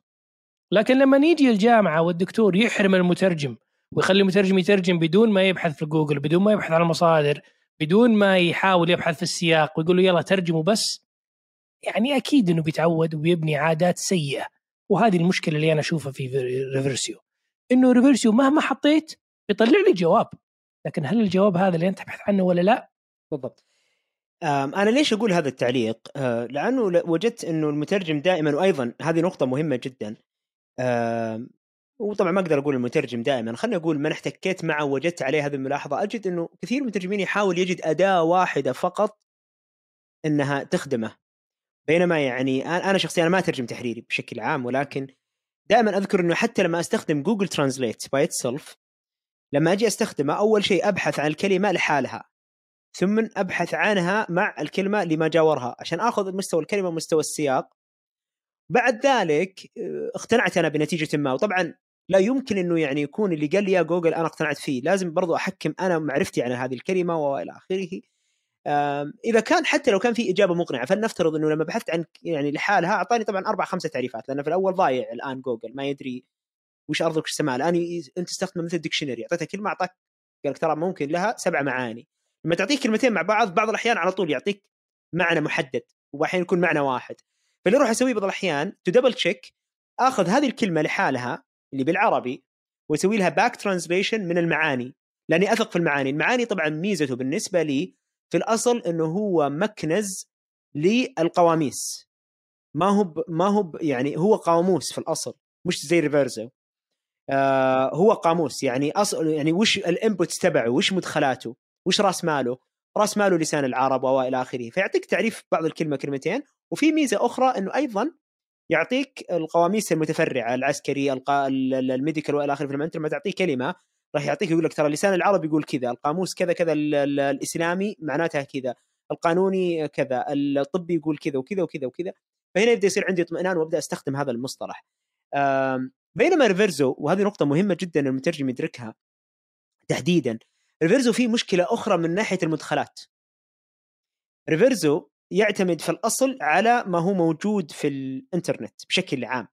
فهنا لازم تشغل ال critical thinking حقك هذا شوية وتفكر هل كل ما موجود في الإنترنت خصوصا باللغة العربية أصلا credible أصلا صاحب مصداقية؟ أصلا كتبوا ناس يعني أصيلين؟ ولا هو مترجم أصلا back translate أو مترجم أصلا من الانجليزي وأودع بالعربي و Reverso سوى عليه identification كأنها كتابة أصلية؟ ولو فرضنا أنها كتابة أصلية Reverso من نفسه إذا ما حصل بيانات كافية لأي عبارة يروح يستخدم machine translation بس لما يعطيك النواتج يعطيك إياها وكأنها مكنز موجود عنده. هذه مشكلتي الكبيرة مع Reverso فبعض الأحيان يجيك شخص يقول لك أنا ما أستخدم Google Translate والعياذ بالله طبعا أنا أستخدم Reverso طيب ما Reverso يا بابا قائم على إيش؟ قائم إنه إذا ما في data كافية عن أي مصطلح راح يجيب لك automatic machine translation and it might might إنه ما يروح ل Google Translate which is the best. يروح لغيره اللي يكون أصلا ال function حقه أضعف فيعطيه نتيجة سيئة. ولا في أعتقد إذا ما خاب ظني أنا ما أدري لأني ما احب أصلا ولا أستخدمه أعتقد حتى ما في feedback tool ما يتعلم كثير مننا إحنا المترجمين ولا هو يتعلم فقط من الإنترنت. إذا ما خاب ظني أنا ماني متأكد من النقطة فما ما أبي أذكرها. طيب في شيء تبغى تقوله يا ريان في هذا القالب في التقنيات اللي ممكن يستخدمها المترجم قبل ما ننتقل للتقنيات المخصصة للمترجم اللي يعني بنيت في أصلها في روحها للمترجم؟ لا لا هذه كلها تقنيات عمل. إذا تبغى ننتقل للأشياء التخصصية يلا. المايك لك. إذا باقي شيء عندك لسه يعني تبغى تتكلم عنه لل للتقنيات اللي ممكن يستخدمها المترجم آه، قبل ما ننتقل للتقنيات اللي مصممة المترجم آه، آه، المايك لك أنت قول لي. لا لا بقية الأمور يعني عادية يعني ما يحتاج نتطرق لها الآن. حتى لو عادية خلينا نتعلم منها. في مهارات كثيرة يعني بعض المترجمين عنده هاجس من من من التقنية يعني مهارات في ال Word. يعني إلى الآن إلى اليوم أعرف ناس ويجيني وثائق آه، فيها أخطاء نحوية لأن المترجم ما عرف يغير اللغة في Microsoft Word من عربي لإنجليزي. كيف؟ بدل ما يسوي بدل ما يحول اللغة يحول المحاذاة بس. فالبرنا فال ف Word يعتقد إن اللغة اللي امامه عربي هو في الواقع إنجليزي. فما يطلع فما يحدد لك الأخطاء في ال spelling والأخطاء في ال grammar شيء يرفع الضغط والسكر لأن شيء بسيط كبسة زر كان ريحك المترجم من هالمشكلة هذه. وفي function المراجعة حق ال grammar وفي مراجعة حق هذه ترى أتوقع قليل جدا اللي يستخدمها وهي داخل Word which is powerful مرة. بلاش. اللي بلاش المحبين يعني الآن مايكروسوفت عنده Editor عنده محرر زي WhiteSmoke وغيره. بلاش. قاعد يعطيك قاعد يحسن لك اللغة قاعد يرفع من اللغة اللي عندك. ليش ما تستخدمه؟ يعني الا إلا إذا كان في ضوابط معينة في الدوام يمنعك من هذا الشيء. لكن حتى حتى ال Word اللي موجود في جميع الأجهزة حتى بدون editor اللي هو هذه خاصية عندهم يستخدم النت فيها حتى اللي فقط عندك على الجهاز عنده يبحث عن السياق ويبحث عن الجرامر ويبحث عن الإملاء والتهجئة حرام يضيع عليك هالخدمة لأنك ما عرفت تفرق بين المحاذاة وما بين تغيير اللغة من لغة يمين يسار أو أو لغة من, من اليسار لليمين.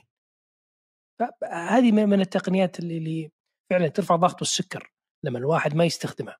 بسيطة موجودة عندك واصلا يعني كذا كذا أنت النص بتسلمه Word فيا أخي ترجمة في أي شيء سواء في CAT tool أو كتابة أو أي شيء ولكن تقدر تستخدم ال Word في النهاية يقترح عليك تعديلات في النحو تعديلات في في ال spelling أو حتى في ال punctuation أو العمل الترقيم أو التهجئة أو حتى النحو للكلام طيب آه هذه مشكلة يمكن يعني يعني مشكلة في إنه أصلا وش إجراء الترجمة؟ أو كيف تستخدم كيف نسوي إجراء للترجمة تقني؟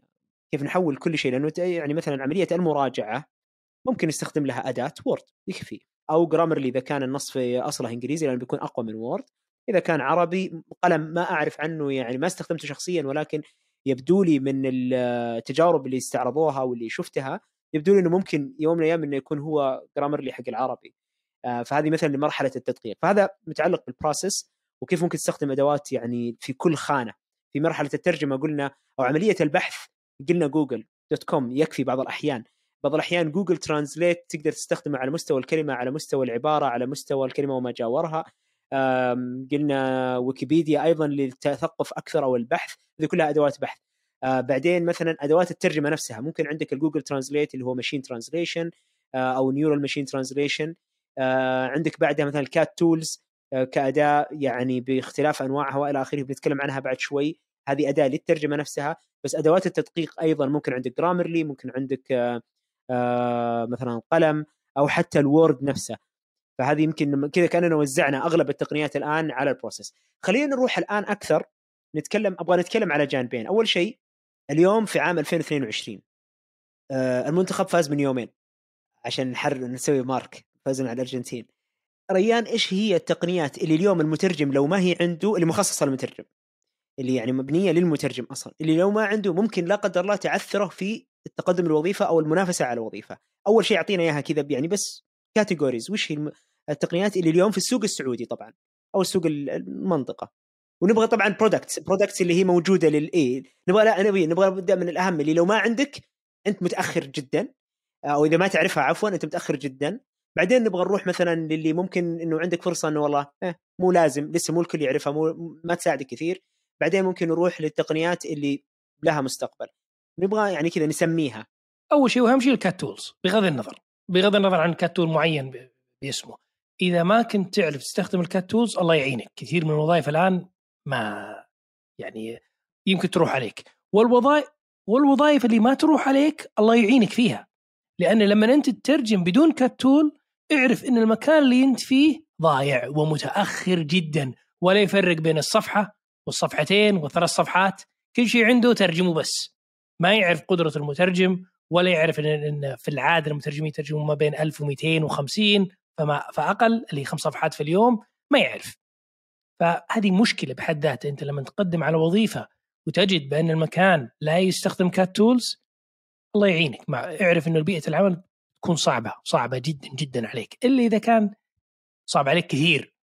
إلا إذا كان والله في في ما يبرر ذلك. وهذه حالات نادرة جدا. أغلب الحالات ما في مبرر إنه ما يكون عندك برنامج خاص بالترجمة.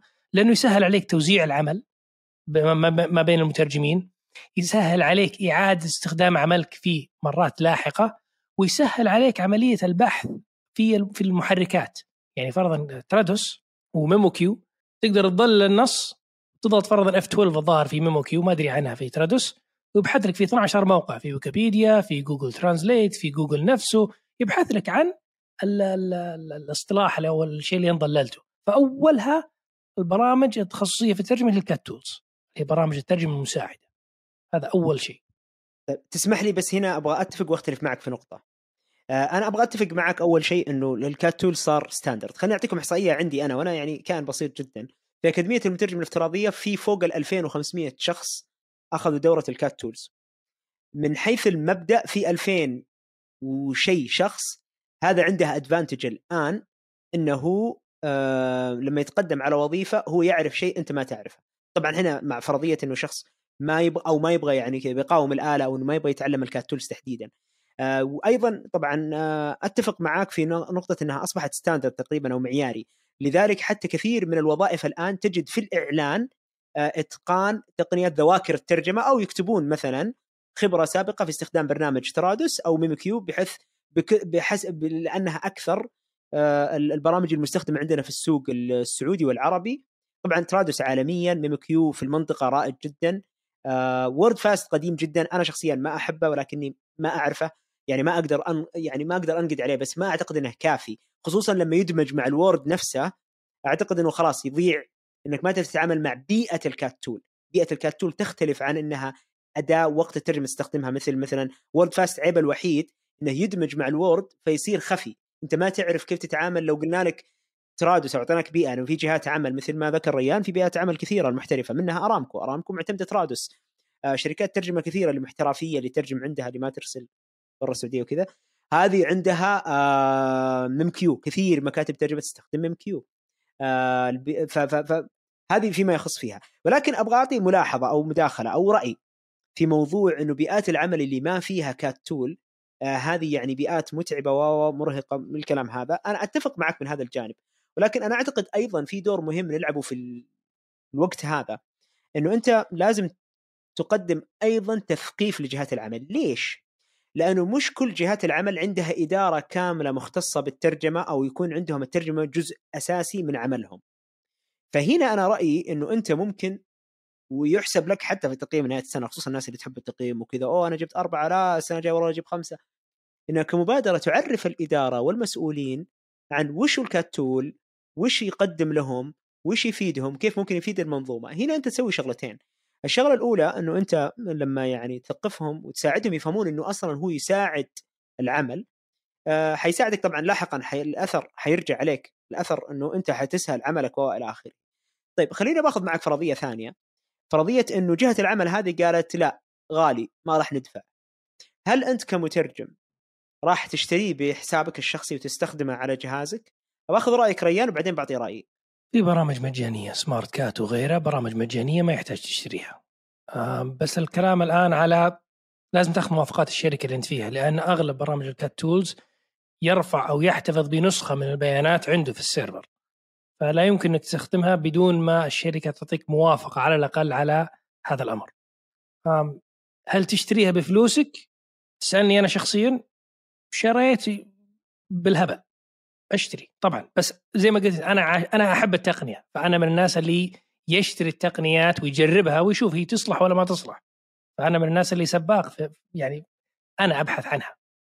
لأني أنا أبغى أبغى أختلف عن غيري أو أبغى يكون عندي آه، لما أدخل مقابلة وظيفية الكلام اللي أنا أقوله والتطبيقات اللي أنا أستخدمها والطريقة اللي أنا أترجم فيها تختلف عن عن غيري. هذه فلسفتي في الموضوع هذا.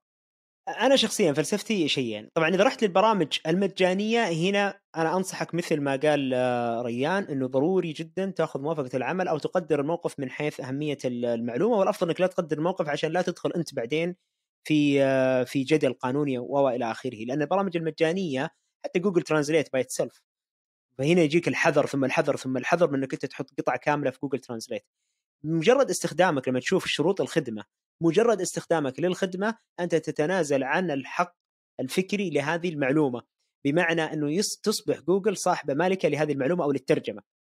وهذا جانب من ناحية الحقوق الفكرية تخيل أنك أنت تأخذ من العمل نص وتعطي حقوق الفكرية لجوجل. الجانب الثاني أمني برضو أنه ممكن المعلومات تكون حساسة فأصلا مجرد أنها تدخل في قواعد بيانات آه، مثل جوجل وغيرها عامة أنه يبدأ يصير في تسريب لهذه المعلومة. آه، فهذا جانب. ولكن في جانب يمكن مهم نتطرق له. في برامج CAT tool local يعني تشتغل من غير انترنت تشتغل يعني ممكن تجربها يعني حتى الجهات مثلا ارامكو ارامكو من أهم الشركات في العالم مش فقط في المملكة وغيرها تستخدم آه، مثلا ترادوس وفي شركات أو في جهات عندنا في المملكة العربية السعودية تكون يعني المعلومة عندها ذات قيمة عالية جدا لدرجة إنه مستحيل ولا يمكن وتستخدم الكاتول ولكن هنا مهم جدا إنك تستخدم نسخة آه تكون بفلوس لأنه هنا إنك تقدر أنت تقول لا أنا بس أبغى منك خدمة الخوارزمية هذه آه أو أو خدمة التحليل ال analysis آه ما أبغى منك لا تأخذها ولا تعطيني أنا بدافع بفلوسي. فمثلا عندك Trados memoQ وحتى أعتقد Memsource إنك لما تكون دافع النسخه المدفوعه الترجمة هي يعني محفوظة صحيح إنها على server هم بس محفوظة لك. ولكن امنيا ينصح ببرامج ال desktop ال local مثل آه Trados و memoQ لأنها ما تتصل بالإنترنت إذا أنت ما أعطيتها إذن أو إنها ما تأخذ النص هذا وتسوي له معالجة في الإنترنت، المعالجة تكون في نفس خوارزمية الجهاز. ولأمان أكثر إذا كانت المعلومات جدا حساسة تقدر تستخدم دائما الترجمة على جهاز غير متصل بالإنترنت. وهنا هذا اللي هذا اللي يثبت لك إنه فعليا هي يعني مجرد خوارزمية تقسم الكلام. ولما أنت تترجم هي تحفظ إنك أنت ترجمت آه، اللي هي ذاكرة الترجمة تقنية ذواكر الترجمة. أنت ترجمت هذه مقابل هذه ومربوطة مع بعض ويطلع لك إياها في ملف إكس ام وتكون معزولة عجم فهنا بس حبيت إني أعلق لأنه مش كل مش كل ذواكر الترجمة أو خدمات ال CAT tools آه، بالضرورة راح تسرب المعلومات. آه، بس المجانية غالبا نعم لأنه القيمة الوحيدة اللي هو مستفيدها منك ويعطيك البرنامج مجاني هو يبغى جودة ترجمتك يبغى ترجمتك اللي هو يعتقد إن هذا جودة عالية عشان يعلم الآلة فهو ياخذها كمنتج. لذلك مثلا حتى Memsource اللي تحول الآن ل Phrase و Smartcat وإلى آخره بعد فترة بعد خمس سنوات عادات تقاليد وش وش يسوون؟ يطلعون لهم منتج خاص اسمه our machine translation يعني الحين في Phrase MT آه شركة ترجمة شركة ترجمة الأردنية الرائدة في المنطقة الآن آه طلعت ذاكره ترجمه خاصة فيها. فقط من من عملهم هم من من يعني عملهم نفسه طلعوا بذاكرة ترجمه ويدعون إنه في اللغة العربية قد يكون الأعلى دقة في على الأقل في المنطقة.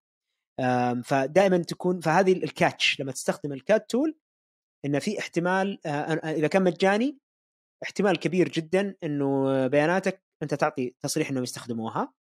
إذا كان آه، بفلوس إذا كان local أنت تضمن هنا إنه ما حد يأخذ منك شيء ولا يعني أنت ما أنت قاعد ترسل شيء.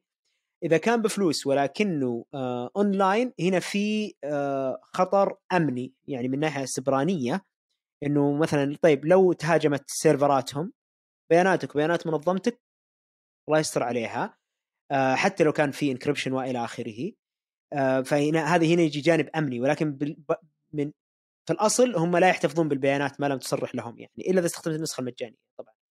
طيب الحين اتفقنا إنه من أهم تقنيات المترجم أول تقنية اللي من غيرها يعتبر المترجم متأخر آه واللي هي ال CAT tool. وذكرنا أيضا إنه بعض الأحيان يكون دورك أنت يا المترجم إنك أنت تثقف جهة عملك مديرك أو الجهة هذه بأهمية ال CAT tool لهم وكيف إنها تحفظ بياناتهم وكيف إنها تحفظ ال ال ال تسهل أول شيء تسرع عملية الوتيرة آه، تحفظ لهم الاتساق اتساق النصوص وإلى آخره توحيد المصطلحات هذه كل الأمور.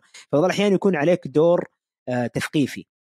آه، ثم انتقلنا لجانب إنه كيف ممكن تستخدم ال CAT tool لو كان على حسابك. أنا شخصيا طبعا will always كل مرة أنا عندي نسخة Trados.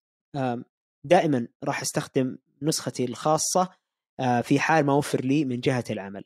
طبعا نسخة محلية ضامن وين تحفظ البيانات ما في server يعني هي فقط على الجهاز ولكن لا يمكن أترجم أي ملف من غير ما أستخدم Trados آه السبب أقل حاجة لو يفكني من التصميم الله يعطيه العافية والله يسعده والله يبارك فيه. طيب ريان التقنية اللي بعد ال CAT tool الحين فرضنا أن كل المترجمين الآن عندهم CAT tool في شيء ثاني لو ما يعرفونه صاروا متأخرين؟ إي قبل ما ننتقل من ال CAT tools آه النقطة الأخيرة اللي ذكرتها آه أول شيء في في برنامج مجاني اسمه OmegaT مجاني آه يعني open source اي بالنسبة للنقطه الأخيرة اللي ذكرتها اللي آه ليش ليش أنا أقول المترجم لازم يعرف ال CAT tools وأنا أفضل إنه يستخدمها؟ أتذكر أنا شريت آه ترادوس وطلعت قيمته مشروع مشروعين لأنه مو ذاك الغالي هذا أول شيء. ثاني شيء ترادوس يوفر لك وقت ومجهود ما تتخيله لأننا إحنا نتعامل من لغة في العادة من لغة آه، عربية إلى إنجليزي إلى لغة أخرى. العربي يكتب من اليمين إلى اليسار واللغات الأخرى في العادة تكتب من اليسار إلى اليمين. أوكي؟ كمية الوقت اللي أنت بتستثمره في محاذاة النصوص وتنسيق النص بحد ذاته يعني آه، يريحك. أعرف مترجمين والله أعرف مترجمين بارعين جدا واحد الأسرار اللي هم يستخدمونها إنهم يستطيعون يترجمون يعني بسرعة هائلة يترجم يخلص مترجم يدفع لشخص آخر 200 300 ريال لتنسيق النص. بس. يقول ما راح أضيع وقتي بالتنسيق. وهو صادق. هو صادق. يعني بدل ما أضيع وقتي بالتنسيق خلاص البرنامج يسويها لي. بالذات لما تتعامل مع ملفات باوربوينت أوه. هذه حتى ترادس ترى ما يفكك من شرها. يفكك من بعضها. جزء منها. اي الجداول فقط الجداول الديناميكية ما يقلبها. هذه اللي تحوسك. ترى في في برامج تقدر تشتريها للباوربوينت يقلب لك إياها كلها تلقائي. add-ons اي تشتريها بفلوس خلاص إيه تقول الصور هذه يقلبها. يروح يقلبها لك كاملة. يوفر عليك ساعات من الجهد. فهذا موضوع مهم لأن ال CAT tools جامع عدة أمور ترى في أمر واحد. زي ما تفضلت ترى يا فهد ترى ال CAT tools يعني حتى اللي على جهازك إذا ما كان النص سري كبسة زر يترجم لك إياها كاملة ترادوس. يترجم لك النص كامل. إذا تبغى تستخدم قصدك ترادوس MT اذا بستخدم اللي هو قصدك بتستخدم الترجمة الآلية أو ال machine translation داخل ترادوس. أي أي. نعم إي نعم. هو استوديو كامل في أدوات كثيرة تقدر تستخدمها في النص. أقلها ذاكرة الترجمة. صحيح صحيح. فمهم مهم يعني جدا يوفر على المترجم وقت وجهد يعني فرق فرق كبير. كأنك تحرم نفسك من استخدام الكمبيوتر وتترجم بورقه وقلم. يعني ليش؟ ليش تحرم نفسك من استخدام آلة بتريحك أنت في العمل بتريح المترجم نفسه؟ أدائك بيرتفع جودة العمل بيرتفع بيحفظ ترجمتك فالبحث اللي أنت تبحث عنه وال وال والوقت والجهد اللي تمضيه في الترجمة يدر عليك في المستقبل يعتبر بمثابة استثمار أنت تستثمر وقتك وجهدك في المكنز اللي أنت تبنيه فمهم مهم جدا جدا هذا هذا التقنية الأولى، التقنية الثانية تستغرب يمكن فهد لأنها ما لها دخل في التقنية اللي هي لازم يكون عندك منهجية عمل. بمعنى إنه أشوف كثير من المترجمين يبدأ يترجم على طول. ما يبني آه، قواعد لغويه ما يبني عفوا آه، مسارد لغوية اللي هي آه، قاموس الاصطلاحات يبدأ يترجم على طول.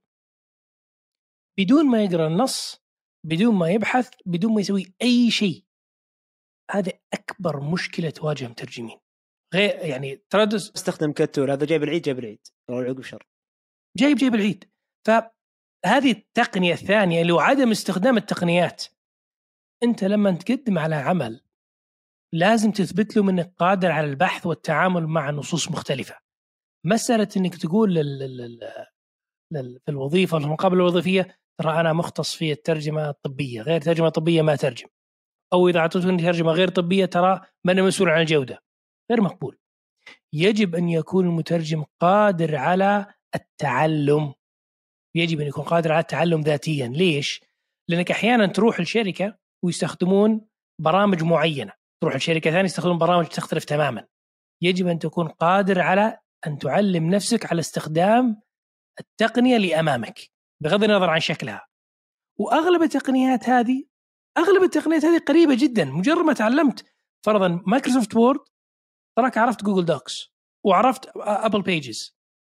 اللهم مسألة إنك إنك يعني تعيد بس يعني برمجة كيف إنك تسوي بعض الشغلات في البرامج المختلفة. فهذا أهم شيء ثاني اللي هو توظيف التقنية. كثير من المترجمين لا يوظف التقنية لا يبحث ولا يعد آه، مسارد ولا أي شيء ياخذ نص ويبدأ يترجم. وفي ال freaking out برضو من التقنية أحيانا الواحد يخشى التقنية ويخاف منها بس لأن الشكل متغير عليه. آه، اسمح لي بس برجع لنقطه تذكر حوارنا اللي قبل ما نبدأ التسجيل كنت أقول لك وش أكثر شيء أنا أكرهه في اللي هو دائما تسمعني ما تسمعني تذكر في تيمز مثلا إنه إنه إنه كل العالم يست... إذا استخدم زوم فترة طويلة ثم راح لتيمز تورط. ثم إذا نقلت الويبكس توفى. السبب إنه ما يعرف وش ال basic. ال basics روح للمايك حقك وشوف وش المايك اللي يسمع منه. روح للكاميرا وشوف وش الكاميرا اللي تشوف منه. وال افتح المايك قفل المايك أعرف هذه الإزرار ادخل على ال settings وشوفها. مجرد إنك تعرف ال basics إنه صوت صورة آه صوت صورة وين أقفل المايك أو ال sharing طبعا معدات ال sharing مجرد تعرف هذه الثلاث basics technically you can use any video conferencing technology نفس الكلام ينطبق على ال CAT tools إنك لازم تعرف مثلا كيف أسوي alignment كيف أسوي project كيف إني أصدر الملفات. that's it مبدئيا you can deal with it بعدين كل برنامج له يعني أعماقه. آسف قاطعتك ريان بس ذكرت هذه النقطة. تفضل. لا لا مهم لأنه لأنه هذه النقطة الثانية. النقطة الثانية هي استخدام التقنيات. سواء كان جوجل Translate آه، آه، ولا غيره من التقنيات آه، البحث في ويكيبيديا البحث في ريفيرسو البحث في معاني ومعاني ترى عنده الآن ترجمة سياقية. كيف تستخدم التقنيات هذه لتطوير أدائك والجودة جودة الترجمة؟ هذه مهمة جدا جدا جدا. كثير من المترجمين ما زال خايف من استخدام التقنية وهذه مشكلة. ولازم تعرف حدود التقنية زي ما تفضلت يا فهد. أحيانا كلمة كلمتين في جوجل من مشكلة. النص كامل في جوجل الله يعينك. أنت الآن سلمت جوجل حقوق ما هي حقوقك؟ فلازم الواحد يعرف كيف كيف يتعامل مع التقنية. ولا هو ولا هو من المنطق ولا هو من المعقول إنك تقول خلاص أجي أنا بفصل النت ما راح أستخدم النت. راح أترجم بناء على النص اللي قدامي. الكلام اللي قدامي اللي أشوفه أبى أترجم وأستخدمه. مو مو معقول. لازم يكون عندك قدرة على استخدام التقنية وتوظيفه بالشكل الصحيح. والتعلم على التطبيقات الجديدة. اليوم ريفرسيو ومعاني. طيب بكرة ممكن يطلع لك واحد أفضل. يعني في فترة من الفترات ما كان في ريفيرسو ثم فجأة طلع. يعني في فترة من الفترات بيكون عندك أشياء أقوى. على سبيل المثال آه ترانس كافيه وموقع بروز أول إذا كنت تبغى معلومة موثوقة في الترجمة روح ال ProZ dot com هذا الموقع معروف إذا في المنتدى حقه في ناس. فطاحلة الترجمة. يا سلام الله عليك. فاذا لقيت اصطلاح أو ترجمة موجودة فيه في بروز على الأرجح بيكون ممتاز. تقدر تثق فيه. طيب اليوم في تويتر. يعني بيتغير المواضيع هذه تتغير باستمرار. لازم المترجم يبحث عن المكان المناسب للحصول على المعلومة. فهذه ثاني هذه التقنية اللي, اللي كثير يفتقدها. إنك تكون مرن وقادر على التعلم واكتساب والتطور مع ومواكبة التقنيات. ما نبي اتكلم أنا عن والله لازم تواكب كل تقنية بس في تقنيات خاصة في المترجمين لازم تواكبها وهي البحث. إذا ما كنت تقدر تبحث وتعرف تبحث حتتعب في الترجمة حتتعب كثير في الترجمة. لأنك بتدخل جوجل تاخذ أول رابط ويلا صلى الله وبارك. طيب. الآن آه، ريان أنت تكلمت عن إنه أهم أدوات المترجم التقنية اللي اليوم لازم تعلمها أو التقنيات اللي زي ما قلنا ما نبغى نتكلم عن تقنيات الترجمة نبغى نتكلم عن تقنيات المترجم أسلحة المترجم. تكلمنا مثلا إنه ال CAT tool تعتبر أساس الآن. ما عاد صار فيها مجال لل يعني لل no wiggle room أو ما فيها مجال compromising خلاص صار اللي ما يعرف لل CAT tools إلى حد ما الآن بدأ يقصى من كثير وظائف. آه، خصوصا الوظائف اللي مثلا فيها أقسام ترجمة من فترة طويلة فصارت تعرف إنه ال CAT tool هو الأساس وصارت بعضها حتى تسوي يعني خلاص موجود عندها وتبغى واحد يعرف يستخدم. آه، فال CAT tools خلاص اعترفنا إنه أو ذكرنا إنها هي أدنى القليل. إذا ما عندك CAT tools ما تعرف كيف تتعامل معاها ما تعرف كيف إنك أنت خليك من إنك تستخدمها لما يطلع لك الجدول هذا وتترجم وتترجم وتعتمد. لا كيف مثلا تسوي يسمونه alignment ربط نصوص مترجمة سابقا كيف تسوي ذواكر ترجمة كيف تفصل ذواكر الترجمة حسب التخصصات وغيره وكيف تستفيد من خدماتها المختلفة. وعرفنا إنه أصلا ال CAT tools بحد ذاتها ممكن تجمع لك كل أدوات الترجمة العملية من تدقيق من ترجمة إلى آخره فصارت كلها في مكان واحد وصار في نوعيات يعني أو مد أو خلينا نقول brands أو studios محددة موجودة في السوق وأنت تحتاجها عشان بس تدخل السوق الآن. مش الكلام عن العمل الحر العمل الحر يمكن يبقى اختياري ولكن الآن الوظائف صارت تطلب. إيش بعدها؟ حتى العمل الحر يا فهد في أعمال حرة اللي من خارج البلد يرسلون لك رابط تدخل عن طريق الـ memoQ أو عن طريق SDL Trados. Smartcat كذا الآن تقدر تحط تسعيرة ممكن يجيك عروض عن طريق التطبيق نفسه. فحتى العمل الحر في شركات كبيرة في أوروبا وغيرها ما يقدر يرسل لك النص. يرسل لك رابط تضغط على الرابط يدخلك على السمارت على التطبيق الـ CAT tool اللي عنده. إيه ويب. بس هنا هنا الكلام إنه يمكن إلى حد ما آه تكون ما يحتاج المترجم من اي إنه ما يحتاج يتعلم الـ CAT tool. هنا يحتاج بس يعرف آه ثلاث خطوات. لما يشوف النص شلون يترجمه وكيف يعتمده عشان يوصل لهم خبر وغالبا يكون واضح. آه بس الـ in-house الـ in-house انت لازم تعرف مداخل ومخارج الـ CAT tool الأساسية على الأقل وهي multi levels وغير إنه أصلا الحين كل الاستديو صار فيها TMS واللي يمكن أنا باخذ رأيك فيها بعدين بس الـ TMS الآن نفسها إدارة مشاريع الترجمة صارت عن طريق برامج الـ CAT tool الـ brands هذه نفسها. طيب في رأيك الشخصي؟ بعيدا عن هذا. لما نجي نجمع كلمتين أو نجمع يعني الـ context السعودي السوق السعودي فلنفترض إنه أنا مترجم مكتفي من الـ CAT tool ومتعلمها كويس ومثقف فيها كويس. اللي هي حتى مو الـ CAT tool ذواكر الترجمة. اللي هي الـ TMs translation memories اللي هي جزء أو هي الأداة النواة لل CAT tool أنا أعرف أتعامل معها. what's next إيش الشيء اللي اليوم لو تعلمته ربما على طول يساعدني إني أحصل على وظيفة أو أتميز في الوظائف الاعتيادية إنه أنا مو بس عندي CAT tools أنا عندي إيش؟ okay. الخطوة الثانية في برامج زي Poedit P O edit هذه برامج تستخدم في ترجمة المواقع وترجمه الألعاب وترجمه الأشياء اللي فيها برمجة localization مهمة جدا وسهلة. إذا كنت تعرف الـ CAT tools حتعرف تستخدم Poedit تطبيق تحمله بيحط لك إياه في جدول. زي الجداول في الـ CAT tools حلوة في الـ localization مهمة جدا لأنها تساعدك في الحصول على على الوظائف المستقبلية. أغلبها بتركز على الأشياء الإلكترونية. بتركز على ترجمة الأفلام بتركز على ترجمة الألعاب بتركز على ترجمة المحتوى الإلكتروني. آه، لأن المحتوى الإلكتروني الآن بدأ بدأ يكثر. مواقع إلكترونية الآن تحتاج ترجمة أمور كثيرة. والحمد لله من حسن حظنا كثير من الأشخاص المستخدمين للتقنية لا سيما جوجل ترانزيت وغيرها ما يثقون في الترجمة ما يثقون فيها. فالوزارات الكبيرة الجهات الكبيرة آه، الشركات الكبيرة والمتوسطة يبغون مترجم يترجم لهم المحتوى. ما يبغون Google Translate حتى وإذا كانت مجانا. ما راح يخاطر ولا يغامر ويسمح لجوجل إنه يترجم موقعه لأن لو طلع فيه خطأ هو المسؤول عنه. Poedit من الأشياء المهمة لأنه يساعد كثير في ترجمة المواقع الإلكترونية. طبعا الـ Poedit آه، هو برنامج أو موقع آه، يساعدك إنك أنت تترجم آه، أو يعني هو ميزته الكبرى إنه هو localizer يعني هو موقع يساعدك على ترجمة المحتوى الرقمي. بس خلينا هنا نتفكر شوية ونتكلم في كلمة مهمة.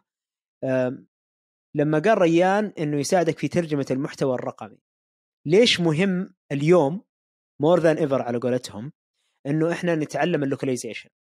أعتقد أكثر من سبب. السبب الأول المحتوى زمان كان عندك زمان زمان زمان زمان كان المحتوى عبارة عن مكتوب يقابله مكتوب.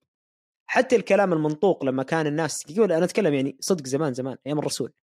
آه كانت الناس حتى الكلام يكتب اولا ثم ينقل للغة أخرى. فما كانت يعني كان المحتوى عبارة عن نصوص فقط.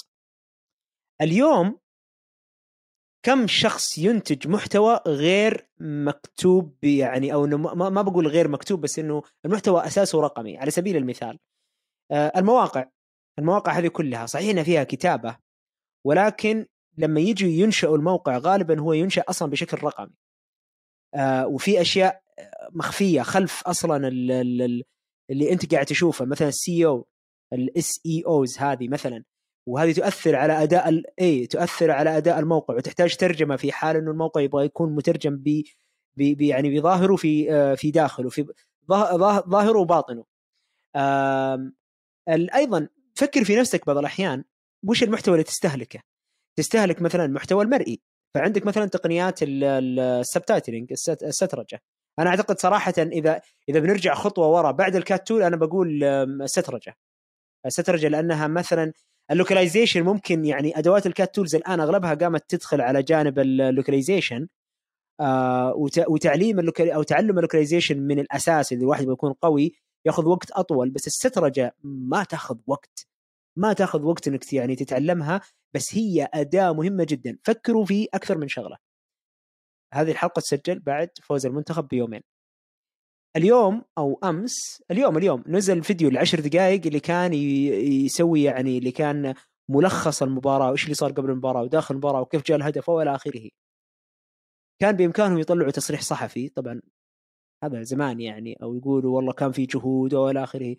بس انتجوا فيديو غالبا هذا الفيديو يبغى له ترجمة.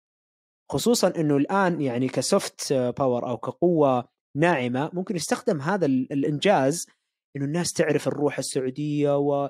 وإلى آخره. ف عندك التواصل الحكومي. مع إنه التواصل الحكومي متميزين جدا في إنهم أي مقطع ينتج يكون عليه سبتايتلينج عربي وإنجليزي. يعني حتى لو كان متحدث عربي تجد عربي بحيث إنه يساعد الصم أنهم يعني يقرأوا الموجود. ف مثلا خذ مثلا التواصل الحكومي. كم فيديو ينتج وكلها مسترجه هل تعرف تسترج؟ إذا ما تعرف تسترج ما راح تقدر تشتغل في الترجمة. بعطيكم قصة قصيرة يمكن قد ذكرتها قبل. كنت أترجم في مشروع 2015 16 عموما وجدت مترجم كبير في السن الله يعطيه الصحة والعافية من الناس اللي لهم فضل كبير علي. فكان يتكلم يقول دنيا باظت يلا أفا إيش اللي صاير؟ فقال لي أنا زمان كان يتكلم لما يقول زمان يعني كان يتكلم عن 30 سنة قبل تقريبا أو 20 سنة قبل. فكان يقول أنا كانوا يأخذوني بطيارة من مصر للبنان. بتفرج الفيلم قبل ما يتفرجوا أي شخص في العالم. مو في العالم في العالم العربي يعني قبل ما يطلع على أي تلفزيون على أي قناة عربية. مو بس كذا يقول أنا بجلس على كرسي وأنا بسمعه يتكلم وبقول لواحد يكتب الكلام اللي أنا بقول له. يعني هو بيقول كذا كذا فأنا أقول له مثلا مثلا تبا. أي حاجة يعني. أي حاجة انقالت فهو يقولها وفي شخص يكتب بالآلة. يكتب بالآلة الكاتبه الطابعة أو شيء زي كذا أو جهاز خاص. ثم بعدين هذه النصوص تحول إلى شو اسمه اللي هي يعني عشان يعني تدخل فريق إنتاج وفريق الإنتاج هذا كله عشان يطلع الفيلم ويسوي المزامنة الوقتية وكل هذه الأمور. الآن أنت كمترجم المتوقع منك إنك أنت تأخذ فيديو use the skills that you know وتحطه في برنامج اللي تبغى يبغون يرجع لهم فيديو عليه ال subtitling فأنت لازم تعرف إنك تستخدم أدوات السترجة والتوقيت والى آخره كلها وترجع لهم ثلاث أشياء. أو شيئين على الأقل. أنا قلت ثلاث أشياء المنتج هو في النهاية يصير عندك ثلاثة product من الأول يطلعوا ثلاثة اللي هو المصدر الفيديو وملف الترجمة نفسه اللي يكون فيه التوقيتات والى آخره. وفي كثير من الأحيان المستخدم البسيط اللي ما تكون مثلا شركة إنتاجية أو كبرى في الأصل هو يبغى خلاص المنتج النهائي يبغى فيديو عليه السترجه ما يبغى شيء ثاني. أنا مثلا كشخص لما يكون عندي out آه، sourcing لعملية السترجة لا أنا أطلب الملف الوسيط اللي هو الملف التقني عشان لما يكون في غلط في التوقيت أو يكون في غلط في استخدام مصطلح أو جاني من العميل مثلا كل الكلمات اللي انقالت كذا بالله تتعدل لكذا أدخل على الملف من غير ما أزعج المترجم أدخل على الملف أعدل هذه الكلمات استبدلها فيرجع لي الملف. فمثلا فشخصيا أنا قبل ال localization رأيي الشخصي يعني ريان اختار أول شيء ال CAT tool وأنا أتفق معاه إنه رقم واحد. رقم اثنين السترجة بسبب سهولة تعلمها. ثلاثة آه، اتفق أنها ال localization. وال localization أنا أبغى شخصيا أبغى أقول إنها على الأقل هي ثلاث مستويات أو أربع مستويات على الأقل. في مثل ما ذكر ريان ال Poedit وغيره من التقنيات واللي حتى Memsource اللي تحول الآن ل Phrase و Trados في عنده تقنية في عنده Passolo اللي هو أنت تعرف على الأقل وش الملفات اللي تطلبها من العميل عشان تبدأ ال localization. بعدين تخرطها في الخلاط اللي هو Trados Phrase Poedit وتتحول مجرد CAT tool. خلاص نصوص متقابلة وأنت تبدأ تترجم. هذا يمكن أدنى مستوى تتعلمه في ال localization. ولكن هل كل العملاء آه يعني أو كل الملفات المحتوى اللي منتج هل كله ممكن يكون بالمئة بالمئة مضبوط آه لما تستخدم هذه التقنيات؟ لا. لذلك أنا أعتقد الآن مهم جدا إنك تتعلم مبادئ ال localization وعلى الأقل تتقن هذه الثلاثة. التقنية الأولى تتعلم تترجم ملفات ال static أو الملفات المواقع الثابتة اللي هي ال وغالبا الويب 2.0 كلها تقريبا.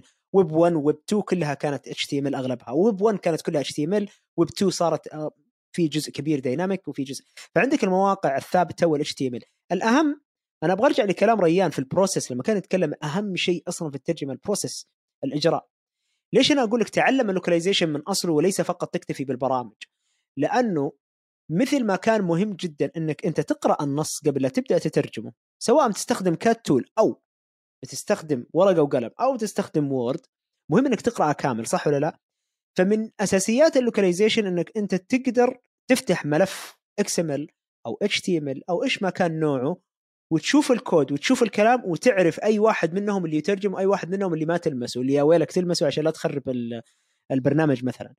آه، أيضا تعرف مثلا ال dynamic website وتش يعني ما هو مرة صعب إنك تترجمها آه، لأنها هي تكون فيها غالبا فيها add-ons تساعدك في الترجمة ولكن ما استخدمت الأدوات المساعدة مثل ال Poedit Phrase وغيرها من ال Trados آه، Passolo بعد ذلك مهم نعرف إنه ال localization كبير جدا. ال localization يبدأ من مرتبة المواقع الإلكترونية قلنا تشمل نوعين. واحد منهم أعقد لازم على الأقل تعرف تقرأ النصوص. بعدين استخدم أي أداة للترجمة بس إنك ترجع تتأكد من الملف المنتج أو الملف الأصل إذا كان في أشياء you missed آه في عندنا ترجمة ألعاب الفيديو. لا تنسى إنه الآن لاحظوا ألعاب مثل ال PlayStation وال Xbox تقريبا أقدر أجادل الألعاب الكبيرة عشان تنجح لازم آه تترجم آه يعني لازم تترجم أو تسوي لها أقلمة والأقلمة تشمل أكثر من مفهوم الترجمة فقط هي فيها المنطقة عشان كذا مأخوذة من locale ففيها جانب إبداعي وكذا بس لما نتكلم تقنيا ألعاب الفيديو ألعاب الفيديو في لها أدوات مثل ما اعرف صراحة صراحة أسماء البرمجيات ما تخطر على بالي الآن ولكن ألعاب الفيديو ممكن واحد يعني يدخل عليها آه وخط كبير. وعلى فكرة في السعودية في على الأقل ثلاثة أشخاص أنا أعرفهم شخصيا متخصصين في دراسات الترجمة وفي آه ألعاب الفيديو. فهذا مصدر كبير وإن شاء الله أكاديمية الترجمة الافتراضية ما راح تقصر في إنه آه السنة هذه حتكون أجندتها تقنية. آه فبإذن الله تعالى راح نبدأ بدورة للوكاليزيشن أنا ما ادري تسمعوا الحلقة هذه بعد نزول الدورة واللي قبلها ولكن إن شاء الله حيكون فيها في دورة في اللوكاليزيشن وتعطي كل الأساسيات. في نقطة قبل ألعاب الفيديو تطبيقات الجوال. الآن فكر فيها.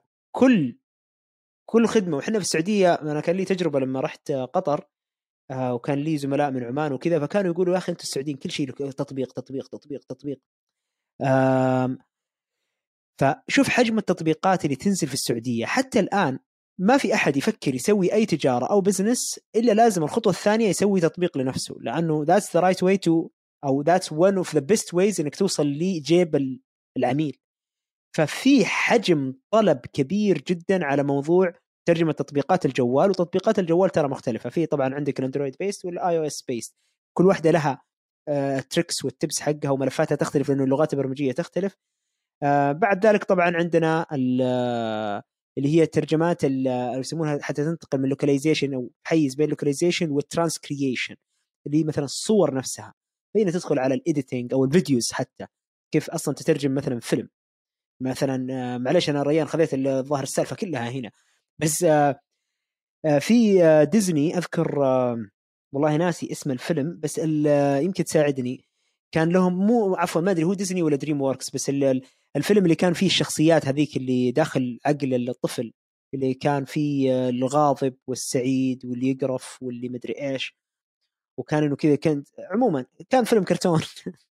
7 dwarfs لا لا لا لا كان يتكلم عن الفيلم ذكي جدا. هو يتكلم عن إنه كيف المخ يتحكم بالانفعالات المختلفة.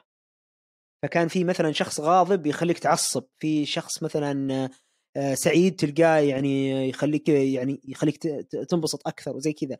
هي فكرتها إنه كان إنه إنه كان في يعني زي اللي مثلا عشرة آه، ثلاثة أو أربعة أشخاص يتحكمون في انفعالاتك. القضية اللي في اللوكاليزيشن إنه كان في مقطع في الفيلم الأصلي إن الطفل قاعد يأكل بازيليا أو إن أمه اعطتها بازيليا بازيلاء وهو انقرف. ما يعني إنه تقرف. فكانت يعني في الفيلم إن الشخص اللي مسؤول عن الشعور بالقرف إنه ضغط الزر. لما راحوا يسوون الفيلم هذا بيعرضونه في اليابان تورطوا. Inside Out اسم الفيلم. Inside Out بالضبط thank you تورطوا في اليابان. it's true story وموجودة دائما في عالم ال localization تقال. لقوا إنه البازل البازيليا هو أكل طبيعي جدا ومتعارف عليه في اليابان وهذا يعني ما في أحد يقرف منه لا طفل ولا صغير ولا كبير بغير الثقافة الأمريكية تحديدا اللي دائما البازيلا اللي يعانون فيها إنه أطفالهم يأكلونهم. فغيروها الظاهر لبروكلي أو شيء زي كذا. فتخيل سووا ادت على الفيلم كامل عشان يحولونها من بازيلا لهذا المقطع يعني السين هذا من بازيلا لبروكلي. طبعا هذا مستوى متقدم جدا وهذا إلى حد ما يعني ممكن دورك يكون فيه كمترجم انك يكون أنت استشاري consultation إنك أنت تقول لهم لا حسب السوق هذا ما يناسب الشيء المشهد هذا. تشتغل بعدين مع المصممين ومع الرسامين في هذا تحديدا المثال وإلى آخره. بس إنه ال localization could go as far as إنه يغيرون فيديو كامل أو يغيرون صوت أو يغيرون حاجة. في قضية دائما يعني أتكلم عنها. ولكن لا تجلب الراحة للمستمع فما راح أذكرها الآن إلا إذا صار في مطالبة شديدة. آه ممكن نذكرها حصلت عندنا في السعودية. أنا أعتقد إنها قضية أقلمة. بس أبغى رأيك يا ريان لاني أنا ظاهر إني كليت الكلام كثير هنا. في رأيك في ال localization بشكل عام. بغض النظر الآن على ادوات بنجي لسؤال الأدوات وتقترح اللي عندك. بس ال localization هل تشوفها أداة يجب على المترجم اليوم إنه يبدأ يتعلمها لأنها مفتاح المستقبل ولا تجد ولا لك رأي بأنها لسه يعني مبكر مو شرط إنه يعني ما هي التقنية اللي اليوم لازم يبدأ فيها. بعد ال CAT tool طبعا والسترجة. شوف آه، بختلف معك على السترجة. ليش؟ لأن السترجة المطلوب فيها ترجمة إلى لغة عربية بيضاء. يعني ممكن ممكن يترجمها سعودي ممكن يترجمها لبناني ممكن يترجمها مصري ممكن يترجمها أردني ما في مشكلة. في العادة. localization تتكلم عن عن توطين. في العادة لازم تترجمها إلى لغة سعودية. ليس فقط عربية لا يكتفى بأنها عربية لأنك بتحاكي جمهور سعودي. ولا سيما اليوم مع الروح مع التغير اللي صاير صار الآن في قهوة السعودية ليس فقط قهوة عربية. صار في تركيز على الهوية السعودية. بمعنى إنه في حظ أكبر للسعوديين لأخذ مثل هالأشياء.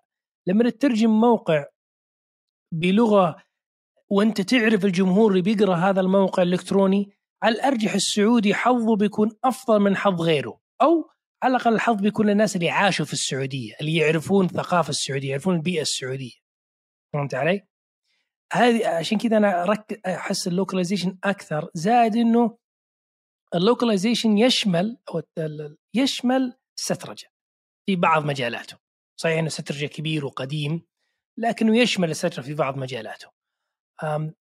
الفارق الكبير بينهم إنه إذا تعلمت كيف توطن آه، محتوى بيسهل عليك توطين محتوى آخر مرئي.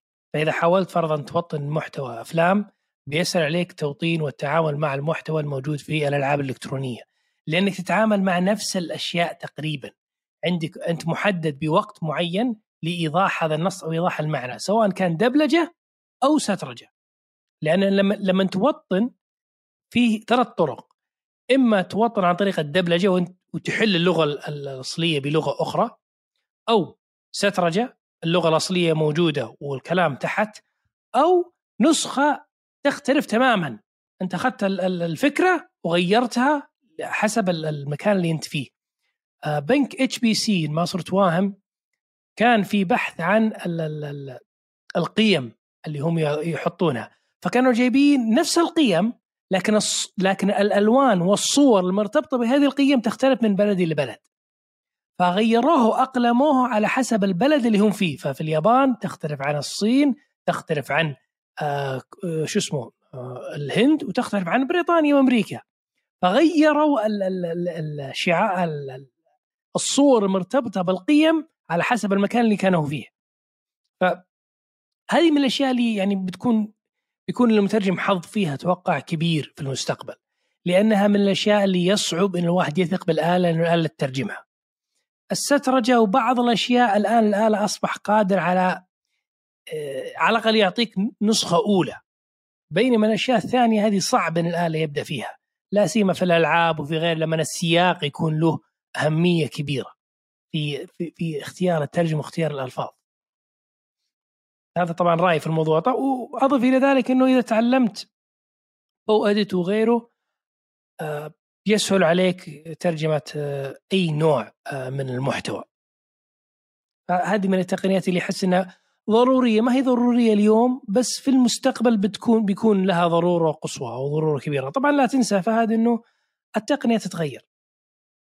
أول ممكن إنه من الصعب إنك تنقل ملف وورد إلى ملف سترجه اليوم مع التقنية ومع التطوير التطبيقات صار أسهل وأسهل من إنه الملفات فرضا يتغير من صيغة إلى صيغة. فهذه أحد الأشياء اللي تؤخذ بعين الاعتبار. يعني بعض التقنيات الحين نتكلم عنها اليوم ممكن بكرة ال Word يحل محلها. أو في تقنيات أخرى تمكن المترجم إنه يترجم في ال Word ثم يحول النص من dot آه، docx إلى آه، صيغة مماثلة وصيغة مناسبة. هذا فيما يخص يعني رأيي في هذا الموضوع. طيب آه، ريان أنا أبغى أرجع أنا أتفق معك في أكثر من نقطة، النقطة الأولى أنه اتفقنا أنه طبعا خلينا بس نسوي كذا recap سريع لأنه ما شاء الله الحلقة طويلة. قلنا مثلا ال localization أو قلنا ال CAT tools هذه مرة منتهين منها. هذه أهم شيء الآن للمترجم لأنها تعتبر كأنها برنامج ال Word أو الورقة والقلم تبع المترجم. خلصنا من هذه تقنية المترجم الأولى المهمة. ولكن وياك اختلفنا في نقطة أنه إنه يجب على المترجم ان يتعلم. أنا قلت السترجة قبل ال localization أنت قلت ال localization قبل السترجة. ولكن في نفس كلامك أيضا ذكرت بأن أن المترجم لما يترجم مثلا ألعاب أو غيره أو حتى أي محتوى آخر قد يصادفها أكثر من نوع محتوى. من ضمنها حيكون مثلا آه، فيديو زي الألعاب ال PlayStation. واحيانا يكون فيها سيجويز كذا يكون فيها مقطع مصور فيحتاج هذا مثلا subtitling أو دبلجة أو أو أو إلى آخره. لذلك أنا شخصيا أشوف إنه يتعلم السترجة. زي ما قلنا إحنا ما نتكلم يتعلم وش الأدوات اللي ممكن يستخدمها في السترجة فقط يتعلم مثلا أصولها إنه كم عدد الكلمات سرعة القراءة لل آه، للمترجم وإلى آخره. فلذلك أنا أتمسك برأيي هنا مع الح... يعني حفظ كامل حقك في رأيك. آه، أنا أشوف السترجة قبل وما أتكلم عن ان يتعلم على برامج السترجة فقط بل يتعلم إنه وش هي أصول السترجة. اي اللي هي كمهارة اللي هي مثلا آه، عدد الكلمات اللي تطلع في السطر ومتى يقسم لسطرين وإيش الأشياء اللي عنده صلاحية يحذفها إذا كان المتحدث سريع جدا وهو يحتاج يحافظ على ال frames من ال frames وإلى آخره. فلذلك أنا أرى ال CAT tool اولا آه، بعدها السترجة آه، بعد ذلك يدخل ال localization لأن من ضمن محتويات ال loca... اللي يبغى لها ال localization قد تكون نصوص آه، قد تكون أيضا مواد مصورة والدبلجة بنعزلها شوي لأن مو بشرط المترجم يسويها دائما لأن مو الكل عنده المهارة اللي يسمونها ال voice over أو ال إيش يسمونها يا ربي؟ مع انها إحدى المهارات اللي ممكن تضيف للمترجم كثير آه ولكن الدبلجة يعني لأنه ممكن المترجم يترجم النص ثم يسند لمحترف صوتي أو مؤدي صوتي آه، عشان يدبلج. آه، ف ودي أرجع لك كذا تكة صغيرة بس ها ما زلت متمسك بأنه أول شيء CAT tools بعدين localization بعدين سترجه ولا شوي غيرنا رأيك؟ بالنسبة لهذا دامك أخذت ال CAT tools الباقي بكيفه حروح التسلسل اللي أنت تبغاه. أهم شيء ال CAT tools اللي برا والبقية تجي تجي مع الوقت وتجي مع الحظوظ وتجي مع يعني فرصتك والفرص اللي أنت تجدها. لكن لازم تكون قادر على كلها. لأن على سبيل المثال لو جاك آه، لو ترجمت لعبة معينة أوكي؟ وبعدين نزل لهم نزل لهم محتوى فيها صور ولا نزل لهم محتوى فيها حملة إعلامية لو جوك وبغوك تترجم حرام يضيع عليك الفرصة لأنك والله ما قد تعاملت مع الفوتوشوب أو ما اعرف أتعامل مع مع الأمور المرئية أو حرام حرام فعلا حرام يعني تعلمها النقطة الأخيرة وهذه ما بعد جاتنا بس بتجي في المستقبل. آه يجب أن المترجم يتعلم على الأمور زي زوم ومايكروسوفت تيمز وغيرها لأنه الترجمه عن عن طريق أو الترجمة عن بعد جاية بالطريق الترجمة الشفهيه عن بعد. مو بجاية بالطريق. لا لا أنا ما أعتقد إنها جاية بالطريق. جت من سنتين. إي أنا أترجم ما أبالغ ما أبالغ. يوميا باستخدام طبعا زوم وويبكس والآن أنا معتمد في منصتين دولية اللي هي Interprefy لأنها نظامها فيها certification وكذا و KUDO. كلها ثنتين. طبعا هذه مش هذه يعني تجاريا ما تقدر تترجم معاهم إلا ما تأخذ certificate ال certificate هي تقنية فقط إنه بس يعلموك شلون تتعامل مع الواجهة تبعهم. يعني أنا لما أقول أنا certified من KUDO Interprefy مو بإني قاعد أقول إنه أنا عندي حاجة ما هي عند الآخر. لا لا هي فقط إنه عندي الصلاحية إني أستخدم هذه ال tools لأنه هم يعطوا كورس بسيط مدته يمكن ساعتين ثلاثة. Interprefy يبالغون في آه، آه، KUDO أسهل وأنظف صراحة في في طريقة تقديمهم. يعطوك أول شيء self-paced تقدر تخلصها في ساعة ساعة ونص. بعدين تجدول جلسة live مع شخص يكون خبير يعلمك عليها. آه، ف KUDO الان صارت وسيط أو يعني ممكن يستخدم كوسيط في تيمز لأن تيمز ما في داخليا. بس ويبكس وزوم هذه فيه فنقدر الآن نسميها تقنيات الترجمة الشفوية. على الأقل اللي هي التقنيات المتخصصة لما نقول أدوات مترجم مثل الترجمة آه، عن بعد.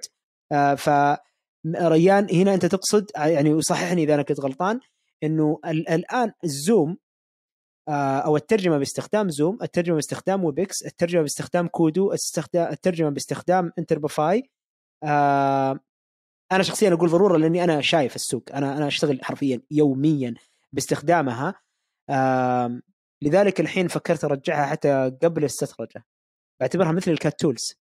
لانها أول شيء مهارة احترافية ولا إيش رأيك؟ لأن يعني أي طالب المفروض إنه يعرف يستخدم اللاقط أنت اللي أنت مسؤول عنه أنت مسؤول عن الدخول على المو... لا أنت مسؤول. هي هي مهارة كبيرة وغير كذا متى تسكت متى تتكلم كيف تترجم هل الترجمة تتابعية ولا فورية؟ لا لا لا مهارة. أنا لذلك أنا الآن أبغى أرجع أقول CAT tools هذه أهم تقنية للمترجم التحريري وأهم التقنيات للمترجم الفوري العامة اللي من غيرها فعليا ما تقدر أصلا تشتغل وراح تنصدم ب إنه بعض الأحيان ما راح تعرف تتعامل مع المنصات هذه اللي هي منصة منصة زوم ويبكس ابحث عن الترجمه آه، الفوريه واجهة المترجم لازم تتعلم عليها لأنه بعض الأحيان حتى يكون دورك تقول للجهه الجهة تدق عليك تقول لك نبغاك تترجم تقول لهم أنا أترجم فقط أونلاين يقول لك كيف يعني أونلاين؟ فأنت لازم بعض الأحيان تقول له ادخل على زوم فعل الخاصيه الفلانيه فتصير في ترجمة. وطبعا لما يحطك مترجم لازم تعرف تتعامل مع لما يكون معك مترجم زميل ثاني co-interpreter ال booth mate. آه ف ف وأيضا الحمل أكبر إنه الآن حتى اللي بياخذ دورة بسيطة يحتاج زوم فأنت لازم تعرف زوم عشان عملك أصلا وعشان حياتك الطبيعية. آه ويبكس آه مشابه لزوم ولكن في السعودية طبعا هو الخيار الآمن. آه فكثير من الوزارات والجهات المهمة والحساسة ما تثق في زوم فتثق في ويبكس للأسف ويبكس ما راح تقدر إنك أنت تبحث عنه كثير وتتعلم لأنه ما في موارد عامة كثيرة. ولكن إذا تعلمت زوم تقريبا نفس الواجهة بل إن ويبكس في حتى ميزة إضافية. في ميزة إنك تقدر تسمع ال booth mate من غير ما تسوي tricks زوم يبغى له trick بسيط.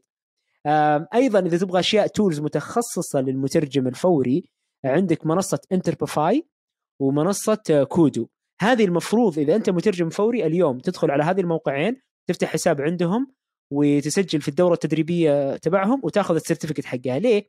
إذا جاك عميل وغالبا في عملاء داخل السعودية في وزارات ومنظمات داخل السعودية لما يطلبوا ترجمة شفوية عن بعد وهي المعتمدة عندهم آه، يستخدموا KUDO أو Interprefy. Interprefy للأسف هم أخروا نفسهم بقرارات غبية اتخذوها. ولكن آه، KUDO هو الوحيد الآن اللي داعم لتيمز. فالمنظمات اللي ما تبغى تستخدم ويبكس ولا تستخدم زوم فقط تستخدم تيمز خيارهم الوحيد آه، KUDO. فأنت وأنا أقول لكم أنا أخذتها في ثلاث ساعات الشهادة. بالمجمل ثلاث ساعات.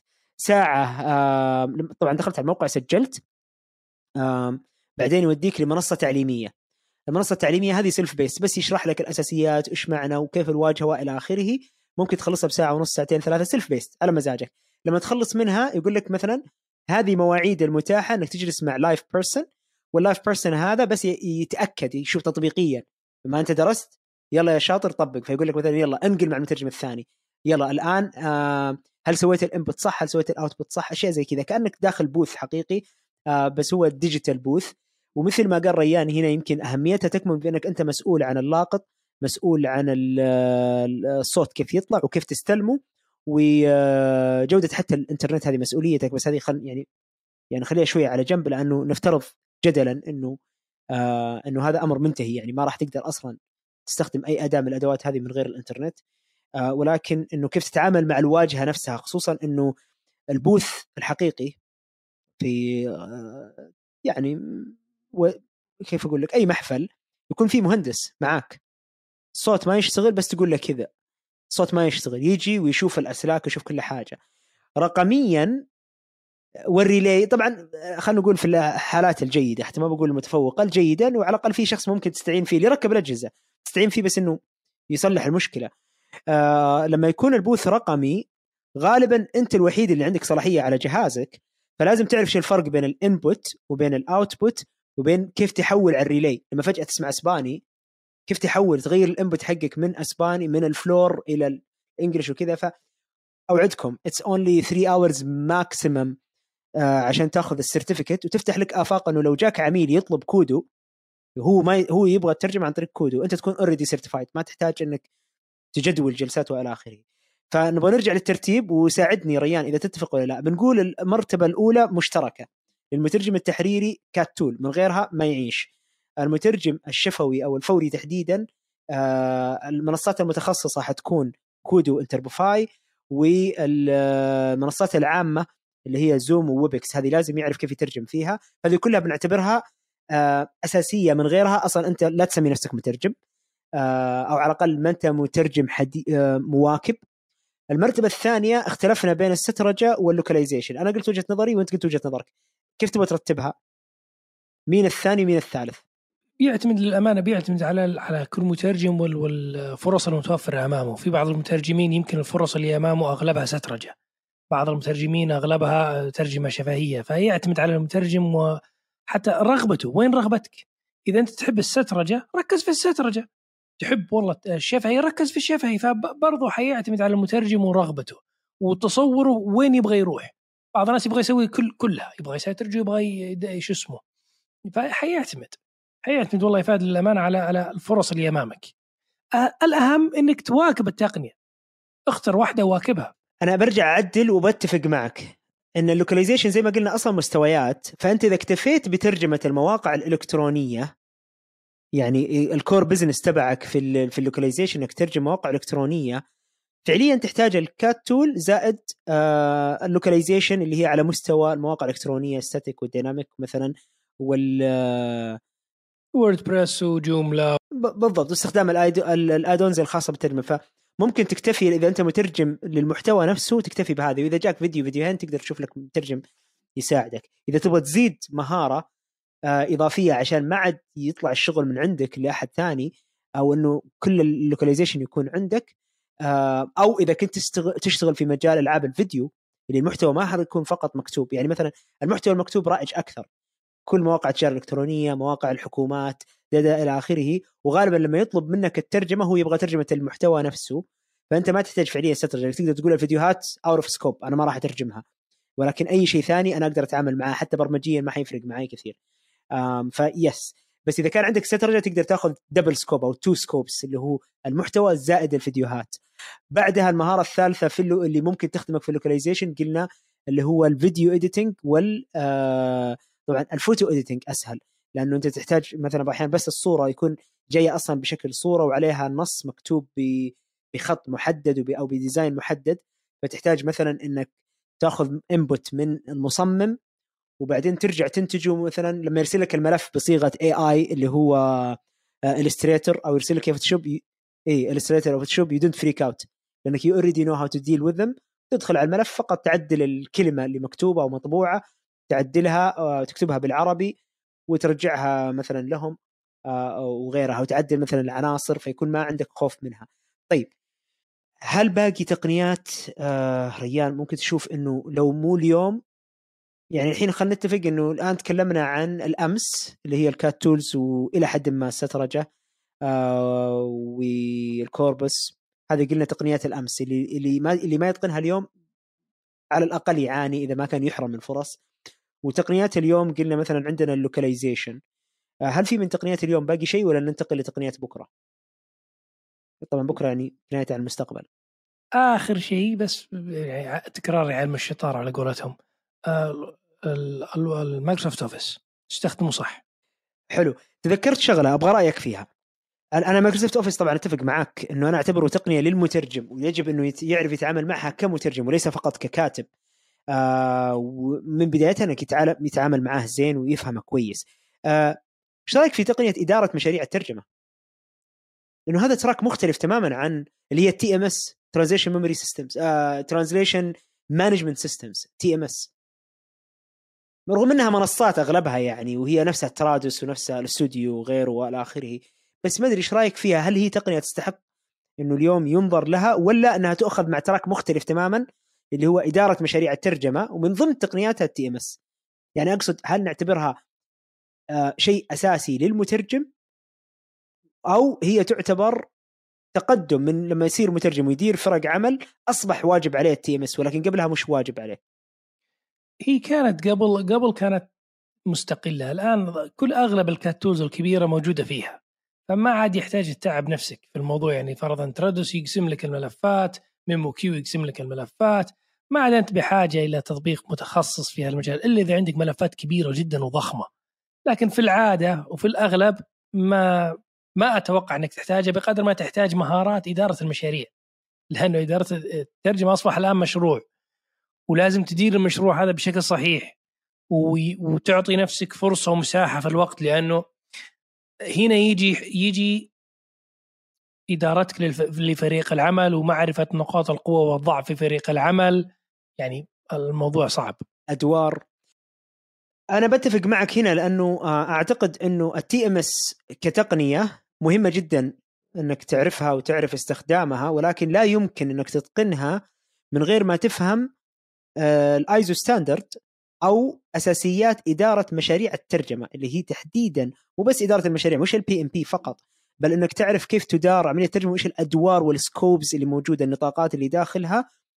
بعدين إذا تعلمت إدارة مشاريع الترجمة حتى لو على سبورة ولا ورقة وقلم يصير الزاما إنك أنت تستخدم أنظمة ال TMS سواء المدمجة مثل آه، داخل Trados داخل ب Memsource الحين كل المنصات فيها. بس إنه أعتقد إنه فعليا إحنا نحتاج مهارة إدارة مشاريع الترجمة وتطبيقا عليها الجانب الرقمي منها ال TMS.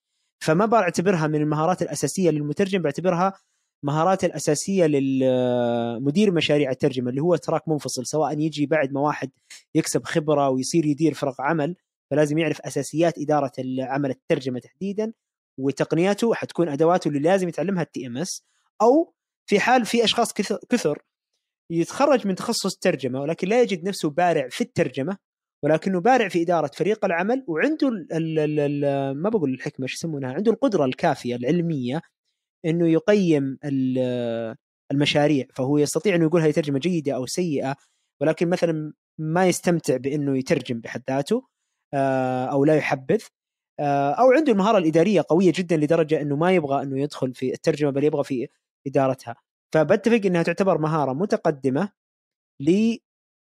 ليس للمترجم لمدير مشاريع الترجمة انه طبعا واللي ما راح يصير مدير مشاريع ترجمه من غير ما يعرف أصول ال standard حق إدارة مشاريع الترجمة. طيب تقنيات اللي ممكن تكون اليوم وبكرة إيش رأيك في مثلا ال post-editing؟ أول شيء وش هو ال post-editing؟ إذا حاب تعطينا فكرة عنه، وش رأيك فيه كمهارة؟ هل تشوف إنه المترجم اليوم يبدأ يتعلمه ولا يصبر شوي؟ ولا ما له داعي؟ شوف على حسب المجالات أنت تتعامل معها لكن المفروض تتعلمها من اليوم، ليش؟ لأنه اليوم طلع GPT 3 اللي هي ال open آه آه هذا ذكاء اصطناعي طالع من شركة اسمها OpenAI شرتها مايكروسوفت قريب من خمس سنوات كذا. آم و IBM Watson كذلك. ف الذكاء الاصطناعي بدأ يحسن Google Translate بدأ يحسن ويحسن أكثر وأكثر وأكثر في الترجمة. فالآن صار صار صار في تركيز وأهمية على انتاجيه المترجمين والجودة. الآن أغلب المترجمين اللي بيستخدمون التقنيات المستقبلية هذه لازم يكون عندهم القدرة على تنقيح الترجمة ورفع جودته والتأكد من السياق فبيكون فيها مراجعة وتدقيق أكثر مما هي ترجمة. طبعا ميزة المترجم على الم... أنا لأنه لأنه ما شرحناه، وش رأيك بس نأخذ كذا لو دقيقة نشرح وش ال post-editing؟ باختصار شديد هو إنك فرض على سبيل المثال هو تنقيح النص بعد ما يطلع من عند ترجمة آلية. هذا أبسط شيء أقدر أقوله فيه. تأخذ الترجمة تأخذ النص ترميه في جوجل ترانزليت تحرير نعم. هو الت... هو ال... صحيح هو التحرير والمراجعة يعني يسمونه التحرير اللاحق والتحرير البعدي تقريبا هذا اللي يعتمد في في الأبحاث. يعني فكرتها مثل ما تفضلت آه، النصوص ممكن أنت كمترجم يكون دورك في منظمة ما إنه أول شيء النص بيدخل Google Translate بعدين أنت تحرره. ففي هنا يعني جانب وحتى في دورات في منظمة TAUS T T A U S هذه المنظمة فيها دورة متخصصة في ال post-editing كيف تتعامل مع هذه نوعية النصوص. فالحين عرفنا وش ال post-editing آه، رأيك الشخصي ريان هل هو مهم يتعلمه المترجم اليوم ولا شوي قدام؟ وين مكانه في ترتيبنا في المهارات اللي لازم المترجم يتعلمها تقنيا؟ شوف هي أصلا مهارة موجودة عند كل المترجمين لأنه ما المفروض ما في مترجم قاعد يترجم إلا يراجع ويحرر النصوص اللي هو يترجمها. الفرق إنها تقلب الموازين فيصير من أي ناحية اليوم أنت مطلوب منك تترجم خمس صفحات في اليوم 1250 كلمة. بكرة بيكون مطلوب منك تترجم 30 صفحة. ليش؟ لأنك أنت دخلتها في الآلة وقاعد تحرر. فالتحرير الآن بيكون يعني الأكثر ممارسة من الترجمة. فعلى حسب طريقه طريقة الشخص في الترجمة. بعض الناس أثناء الترجمة يحرر فكل جملة يترجمها يحرر كل فقرة يرجع يحرر. بعض الناس لا يخلي التحرير في الأخير. فعلى حسب أسلوبك إذا أنت من الناس يخلي التحرير في الأخير بترتاح بكرة لما الذكاء الاصطناعي أو الترجمة الآلية تطلع لك نصوص وأنت تحررها. إذا كنت من النوع اللي يحب يحرر أثناء العمل تتعب شوي بتضطر تعيد تدرب نفسك من جديد. بالضبط يعني نقدر نتفق إنه ال post-editing هي مهارة وليست آه، تقنية. أنا قاعد أفكر إنه أنا ما أدري ليش جبتها في السالفة بس هي مهارة للمترجم أو مهارة تحرير آه ويستخدمها المترجم ولكن ما هي تقنية فعليا لأنه ال post-editing هو ما هو تقنية هو انت تأخذ ناتج التقنية وتعرف كيف تتعامل معه. فعليا ما هي تقنية بقدر ما إنها مهارة يمكن يعني صح؟ صحيح ما هي تقنية بحد ذاتها بس زي ما قلت أنت في البداية في في آه تطبيق اللي هو قلم وفي تطبيق WhiteSmoke وغيرها ممكن تستخدمها لمساعدة في التحرير على أساس تعرف وين وين الجوانب اللي لازم تركز عليها وين جوانب الضعف في النص هذا. طيب أعتقد هذه الحلقة ما شاء الله ثرية جدا وصلنا ل أعتقد ساعة ونص. آه، في شيء تبغى تغطيه؟ أنا ما أبغى أخذ حقك الكامل في آه، الحلقة هذه. هل في جوانب تحب نغطيها ومحاور ما غطيناها؟ أو تحب إنه ممكن نسجل جزء ثاني من نفس المحور أو نفس العنوان؟ شيء أخير بس إنه في في في علم الابتكار في 2.5% من الأشخاص هم اللي يبتكرون. وفي 13.5% هم السباقين في الاستخدام التقنيات. بعدين في فجوة ثم 43% هم اللي يبدون يستخدمون التقنية هذا الآن هذول حقين الترند. بعدين 34 هم اللي غصبا عنهم و16 اللي يقاوم يقاوم يقاوم يقاوم إلى الأبد. المترجمين لازم يكونون 34 في البداية هم اللي يتقبلون هم 34 مجبورين اللي هم ال late majority early early early majority و late majority المترجم المفروض يكون في 13% السباق. مو بشرط تبتكر بس استبق. لأن لأن مجرد ما وصل الموضوع في ال 34% الآن جبروك عليها. فلان بالأخير إحنا إحنا نخدم. المترجمين يخدمون القطاع في الغالب. فمجرد ما مديرك اقتنع بتقنية معينة الآن بيجبرك عليها. استبق. تعلم على التقنيات هذه. خليك من الناس اللي يستخدمونها في البداية يسهل عليك بكرة لما يفرض عليك من جهة العمل. ال post-editing ما هو جديد موجود من زمان. في مترجمين كثر استطاعوا إنهم يميزون أنفسهم بعدد الصفحات المترجمة نظرا لاستخدامهم للجوجل وتطبيقهم لهالمنهجيه وما جاب شيء جديد بس إنه بدأ يستخدم ال post-editing عشان يرفع الإنتاجية عنده. لين الآن صار ميزه أنا ترجمتها ما يبين حتى أنها جاية من من أصل ماشين. نقطة بدايتها ما كأنها المشين صحيح صحيح.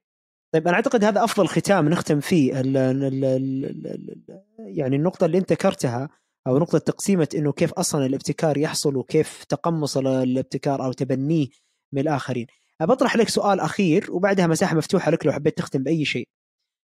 إحنا قلنا أهم التقنيات اليوم تقنيات المترجم. قلنا ال CAT tool والسترجة آه وال localization وأيضا يعني ذكرنا شوية عرجنا على مهارة إدارة المشاريع.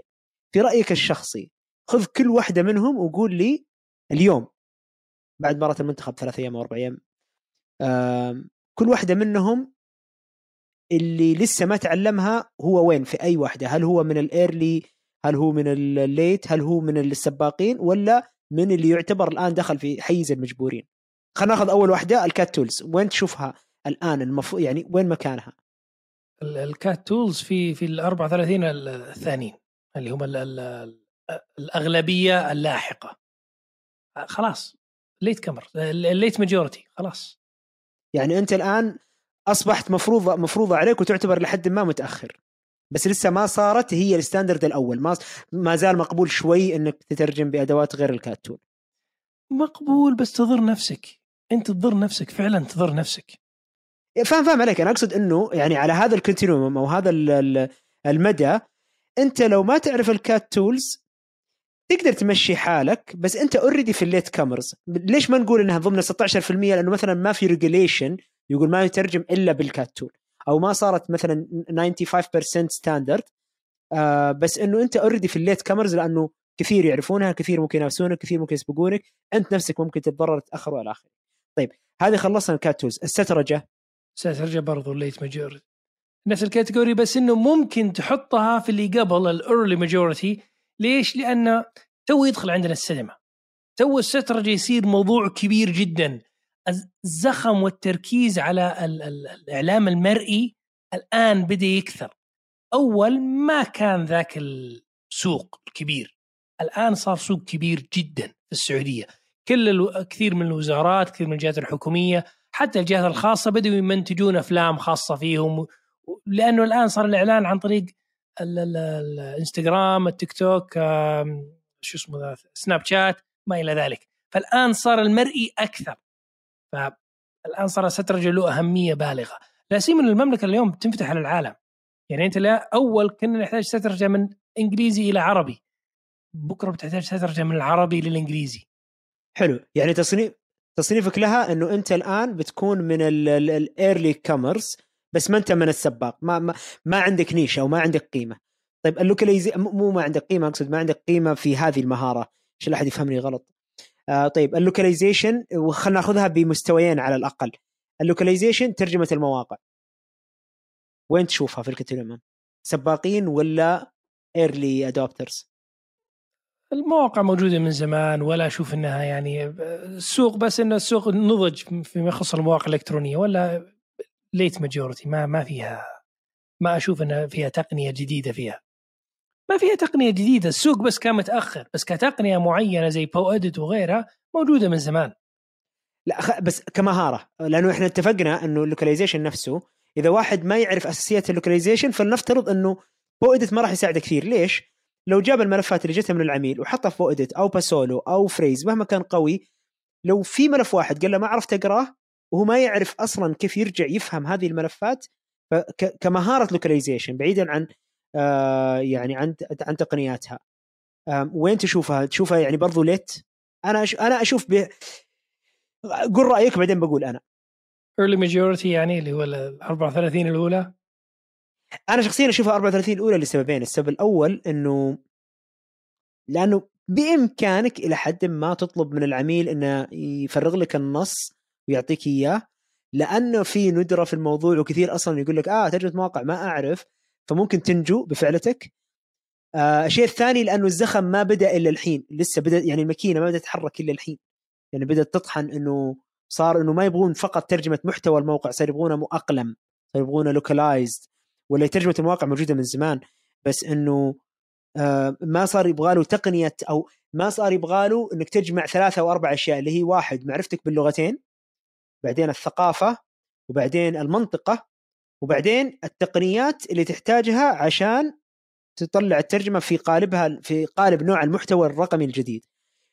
فأنا بقول في ال 34 الأولى لأنه ما زال you can survive من غيرها. تقدر تقول والله أعطوني إياه محتوى مكتوب وأنا بترجمه وأنتم جيبوا متر... فني أو مبرمج يرجع يسوي لها درب وإلى آخره. ما أشوفها لسه late مرة. أشوف لأن وكمان نسبة وتناسب مع الناس اللي موجودة عندهم. يعني مثلا ال CAT tools لما تعرف مثلا أو سي at least 50% الآن من المترجمين عندهم يعرف وش هي ال CAT tools at least أو عنده تجربة حقيقية مع CAT tool واحد. ف... فهنا صرت أنت في 16% صرت إنه أنت أو عفوا قلنا صرت في ال 34 الأخيرة اللي يعني فعليا أنت قاعد يعني متأخر مرة. السترجة زي ما انت ذكرت بسبة الزخم وعدم الطلب الكثير ممكن نعتبرهم في ال 34 الأولى ولأنها مهارة سهلة. مهارة فعليا ممكن تتقنها في يومين ثلاث أيام يعني. آه، اللوكاليزيشن لأنه شوية معقد أو لأنه كبير وإلى آخره ولأنه ما زال يعني ما في ذاك الزخم أنا بعتبرها من ال 34 الثانية. يعني اللي كاني أقول اللي يعرف لوكاليزيشن بشكل مبدئي هو في ال 34 الأولى اللي بشكل مبدئي يعرف أساسياتها. آه اللي يعرف تعمق أكثر ممكن أدخله للسباقين اللي تقمص التقنية بدري أو المهاره هذا رأيي. طيب ال localization ألعاب الفيديو. ما فيها كلام 13.5% الأولى. تو تبدأ تدخل عندنا أصلا يعني ندرة في العالم كله أتوقع حتى أصلا ما هي بس في السعودية. فبالك في المنطقة. أنا يهمني منطقتنا أكثر من المناطق الثانية فنعم 100% 13.5% طيب إيش ممكن نبتكر في التقنيات الترجمة في رأيك؟ عطني ابتكار واحد عشان نقدر نقول كثير ابتكارات، أنت لو تبغى تشوف ابتكار في تقنية الترجمة إيش ممكن تفكر فيه؟ في أشياء كثيرة في الشفهي وفي غيرها يعني في ال يعني فرضا في الشفهي كان في كانت في أفكار كثيرة بس ما بس ما كان في تمويل اللي هو إنه يبحث يترجم النص آليا ثم يبحث في المسرد عندك ويطلع لك الاصطلاحات اللي ممكن تساعدك في أثناء الترجمة الشفهية. سواء كان لقب الأشخاص سواء كان اصطلاح معقد. فقادر أنه يسوي كل الشيء اللي تكلمت أنت عنها في الكوربس ويطلع لك ثلاث أربع كلمات بس. ما يقدر يطلع لك الجمل كلها بيحرجك أو بيشتتك كمترجم شفهي. بس يطلع لك ثلاث أربع كلمات بس تذكر وتنشط عندك الذاكرة. هذه احدى الشغلات اللي ممكن الأشياء الثانية آه الأشياء الثانية الابتكار في الترجمة برضو سوق جمع المترجمين. يعني الترجمة عن بعد موجود من زمان. بس اول تقنيه الترجمة عن بعد موجود من زمان. أول كان الناس تتصل في بعض ويتصلون في المترجم.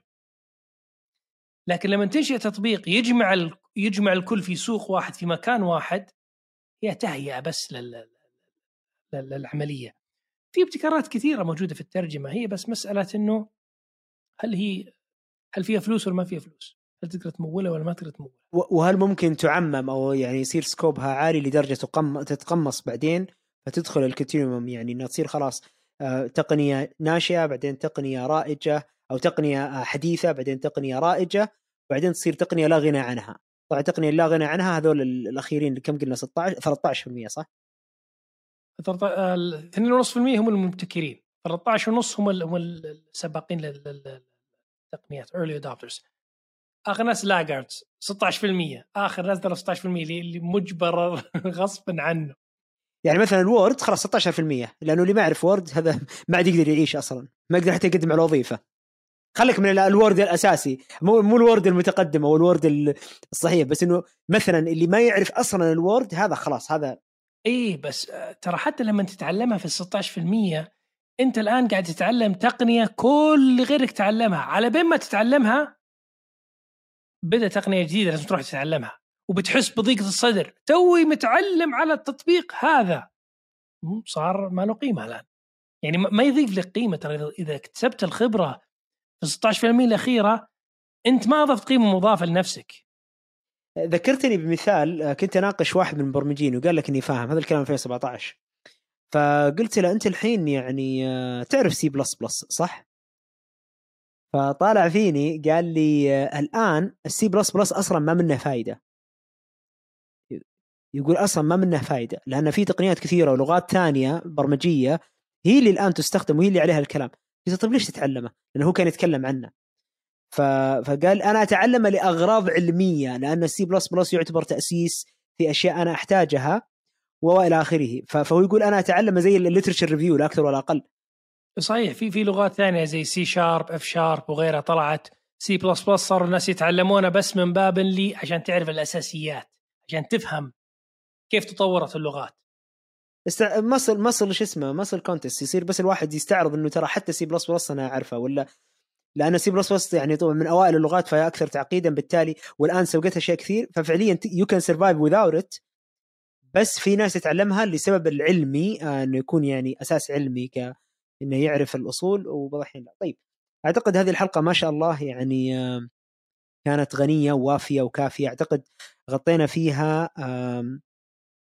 أكثر من شيء. تكلمنا في الأول عن تقنيات الترجمة بشكل عام وتطرقنا إلى جوانب مهارات المترجم. أو آلي أو أو إنه اختلاف تقنيات المساعدة للمترجم باختلاف المراحل. فالمترجم لا يترجم فقط بل يكون يقرأ في الأول ثم يبحث ثم يترجم ثم يدقق ويحرر وينقح ترجمته. ثم بعد ذلك آه، يسلم الترجمة وكل مرحلة من المراحل لها قد يكون لها أكثر من تقنية متاحة وفي بعض التقنيات لا غنى عنها وبعض التقنيات لا وصلنا لاستنتاج إلى حد ما واتفاق على الأقل بيني أنا وريان إنه حتى الوورد بحد ذاته وإتقانه يعني إتقان على الأقل متوسط يعتبر من تقنيات المترجم المساعدة. بعد ذلك طلعنا من تقنيات الترجمة وتقنيات اللغة بشكل عام وركزنا أكثر على وش هي تقنيات المترجم. وش هي التقنيات اللي والمهارات التقنية اللي ممكن تكون عند المترجم أو مهمة بالنسبة للمترجم.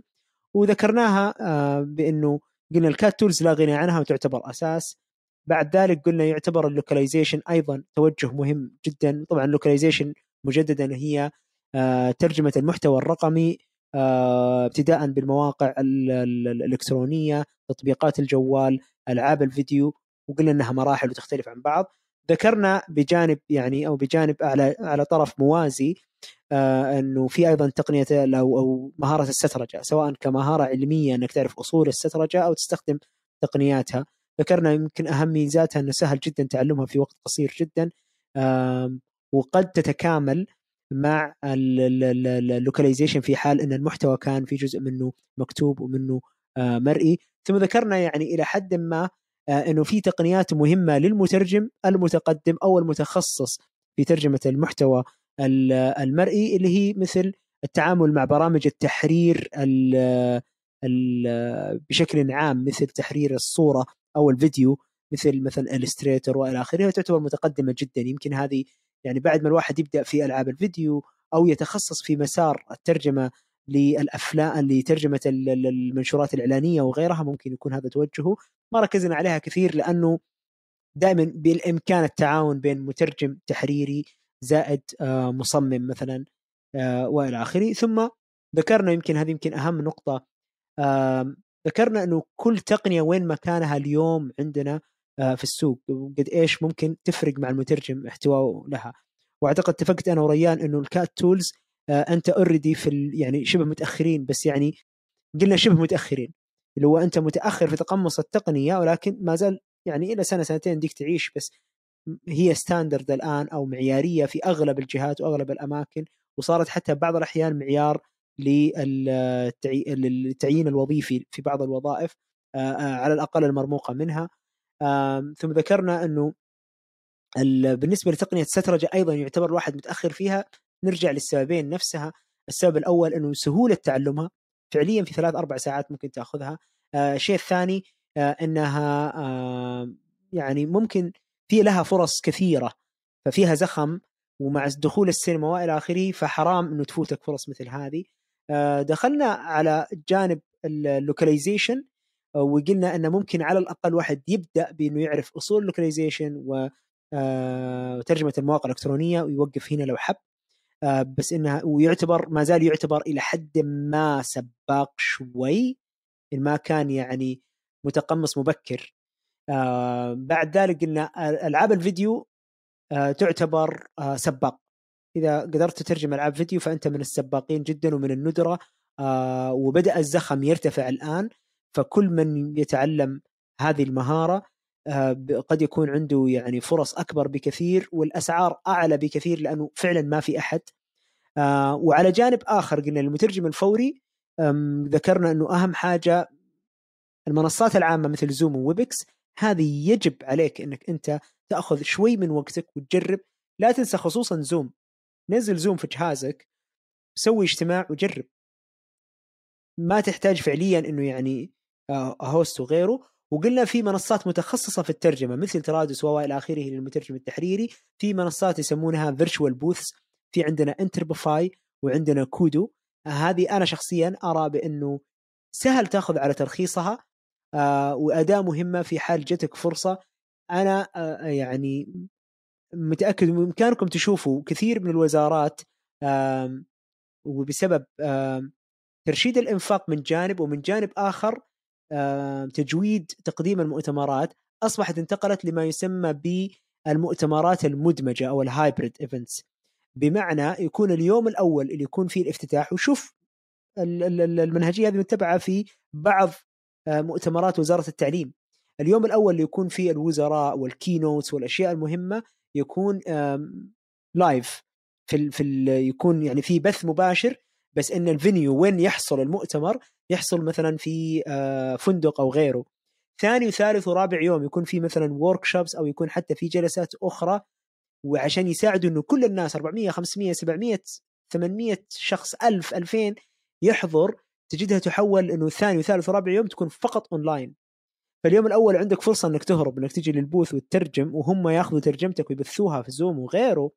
ولكن اليوم الثاني والثالث والرابع حتترجم وأنت في بيتك. ومتوقع منك إنك تكون متقن على الأقل لزوم. على الأقل في اسوء الأحوال زوم وويبكس آه وكلها ثنتين تراها بسيطة جدا. والله ما تأخذ عشر دقائق من الواحد إنه يتعلمها. أي كلام تبغى تختم فيه يا ريان؟ خاتم تكلم بس إنه التقنية ما راح تق... يعني دائما إحنا نخاف إن التقنية تقضي على المترجمين وتحل محلهم. أنا في تصوري التقنية دائما زيها زي زينا زي غيرنا من التخصصات. التقنيه تساعد المترجم على القيام بعمله. كيف تساعدك؟ إنك تواكب من بدري وتغير أسلوبك ليتوافق مع الترجمة أو عفوا مع مع التقنيات الجديدة والحديثة. فآخر نقطة بس إن الترجمة موجودة اليوم وموجودة بكرة بس حتتغير وحيتطور وحيتغير آلية العمل وكيفية التعامل مع الجهاز أو مع التقنيات. فمن الضروري أن المترجمين يواكبون بدري ويتأقلمون مع التقنية أساس بس إنه ما يكونون في ال 16% اللي آه، يعني للأسف يجد نفسه إيه يجد نفسه غير قادر على منافسة السوق. يعطيك ألف عافية ريان دائما سعيد جدا بتسجيل حلقات معك وعاد حاول تعطينا وقت أكثر ونسجل حلقات أكثر. أنا أبغى أختم بطريقة شوي مختلفة جدا على موضوع أو خليني يعني على نفس سياقك على موضوع الخوف من التقنية وإلى آخره. أنا أنصح كل مترجم اليوم يخاف من إنه يستخدم التقنية أو أو وهذه نقطة مهمة جدا أنا بالنسبة لي إني أركز عليها إنه يتغنى بأن المترجم لن يستبدل بالآلة ويرد يعني كذا وخلاص ويروح ينام ينام إنه يعني مرتاح نفسيا إنه المترجم لن تستبدل الآلة. ابغاه ما عاد يسوق سيارة. السبب. تخيل لو أنت تقول إنه لا يمكن شيء يعوض المشي. لا يمكن إنه شيء يعوض المشي. ولا يمكن ترى السيارة تقنيه فتخيل الشخص اللي كان يقول لا يمكن إنه السيارة تأخذ مكان الإنسان وتنقله لمكان ما. اليوم ما يقدر أي شخص في العالم لا يوجد أي شخص في العالم يستطيع إنه يعيش من غير استخدام أي من تقنيات المواصلات سواء كانت السيارة أو السيكل أو ال ال الطيارة أو القطار وغيره. مثل الترجمة ترى زمان كان ما في خيار للإنسان إلا إنه يمشي ولما جاء السيكل خصوصا لما ذاك أبو كفر واحد أنا قالوا وش الجنان؟ مجنون أنا أروح أركب على عجلة وكان دائما يعني إنه يقول لك ما ما في غنى مستحيل إنه أحد يستغني وينتقل من المشي ويروح لاستخدام هذه العجلة وإلى آخره. فجأة صارت هي وسيلة المواصلات المنطقية اللي توفر عليك الوقت والجهد. تمام؟ طيب. بعدين لما دخلت السيارة وبأنواعها المختلفة كانوا في الأول يشوفونها جني وإلى آخره بس خليك من ذول. إحنا بنتكلم عنه لما يجيك الواحد يقول لك مستحيل إنه تصير السيارة وشو اللي اتعلم اسوق السيارة و... مستحيل كيف تستبدل الإنسان أو السيكل. ما تجي. يخلص بنزينها وش نسوي؟ ترى كان هذا تفكيرهم. ورجع للقصص. ترى في العالم الغربي وعندنا في كل مكان. بس كانت الفكرة إنه مستحيل. كيف السيارة؟ الآن لا يمكن لأي شخص في العالم إنه يعيش حياته من إنه يولد إلى أن يموت ما استخدم السيارة. واللي يتعلم عن السيارة تفتح له آفاق أكثر. طبعا السيارة الحين وصارت الحين ستاندرد يعني ما تقدر تعيش أصلا من دونها. طبق نفس المثال على الترجمة. كنا في الأول نتغنى بأن المترجم لا يمكن أي شيء في العالم يفهم اللغتين غير المترجم. المترجم معظم وإنه ويعطى وزن ذهب أو وزن الكتاب ذهب وإلى آخره. طيب هذه حالة. ثم تطور شوية الأمر وأصبح المترجم اللي ما يعرف يطبع ترجمته باستخدام الآلة هذا في الأول كانوا يقولوا لا ما في حاجة. ليه؟ هذا خطة زين خطاط ما شاء الله عليه. بعدين صار حتى لو انك خطاط حتى وإلى آخره أن الحاجة إنه يكون النص منتج أصلا رقميا. الآن لا يمكن تسلم نص مكتوب يدوي ويقبل منك. صح ولا لا؟ هذا مو الآن هذا من 10 و20 سنة لازم يكون رقمي. بعدها أصبح إنه مطلوب منك مثل يمكن ما ذكر ريان كثير يمكن ذكرها ضمنيا واحيانا صراحة ولكن يمكن ما ركزنا عليها كثير ما عاد مطلوب منك تترجم 100 كلمة في اليوم أو خمسة صفحات في اليوم ال standard العالمي. لما مطلوب منك 25 30 40 خصوصا إذا كنت موظف في مكان واحد وترجم نفس النوعية من النصوص ولكل يوم. فهنا في أقل الأحوال أنت تحتاج ال CAT tool. عشان أي شيء ترجمته سابقا أنت تقدر إنه أنت تستفيد من ترجمتك وهي ترجمتك وليس ترجمة الآلة. فال CAT tool الآن already متوقع منك عشان تقدر تنتج ال 25 و 30 صفحة في اليوم. منقحة محررة جاهزة للنشر. لاحقا حيطلب منك أنت تساعد الآلة حتبطل الآلة تساعدك. فأنت حيصير يجي لك dump of files 300 صفحة 400 صفحة ومطلوب منك تنقحها وتجهزها. راح يكون مطلوب منك 300 400 صفحة تنجزها في يوم واحد. حيصير. الفرق حيكون بينك وبين اللي حياخذ الراتب العادي اللي اليوم إحنا ناخذه. هو فقط الشخص اللي يكون يعرف كيف يسوي post editing حياخذ في الأول راتب أعلى وبعدين حيصير ال standard إنه أنت تساعد الآلة وشغلتك هي تساعد الآلة ودورك تغير. ريان ذكرها أكثر من مرة ال roles حتتغير.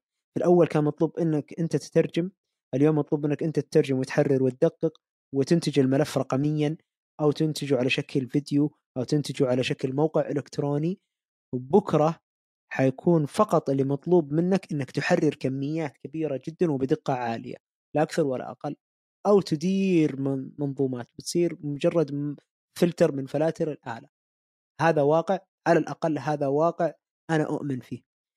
دمتم بود شكرا لكم لاستماعكم لحوار في الترجمة مقدم لكم من إذاعة المترجم. كنت معكم أنا فهد الهذلول. أكاديمي ومترجم معانا ريان الفداغي آه، ضيفي وصديقي والكو هوست لهذه لهذه لهذا البرنامج تحديدا. نتمنى إنه إحنا يعني وفقنا في طرح الفكرة بطريقة آه، لا تقلل من أهمية الإنسان ولكن أيضا لا تقلل من أهمية الآلة. فالآلة آه، أنا أعتقد مثلها مثل السيارة. إذا اليوم أنت تقول ما هي مهمة ولن تستبدلني حيجي اليوم اللي يصير من غير المنطقي إنه يستخدم الإنسان في هذا الموضع يصير المنطق إن المست... يصير المترجم هو من يقود السيارة أو يقود الآلة فقط لا أكثر ولا أقل. أو حتى زي تسلا حتى السيارة نفسها. كنا إحنا نسوق السيارة الآن بتسلا السيارة هي اللي تسوق بنفسها وأنت بس إذا بق... إذا بغى يصير حادث تعدلها لا أكثر ولا أقل. وتشحنها. it's the same أشوفكم على خير إن شاء الله في الحلقة الجاية. شكرا لكم.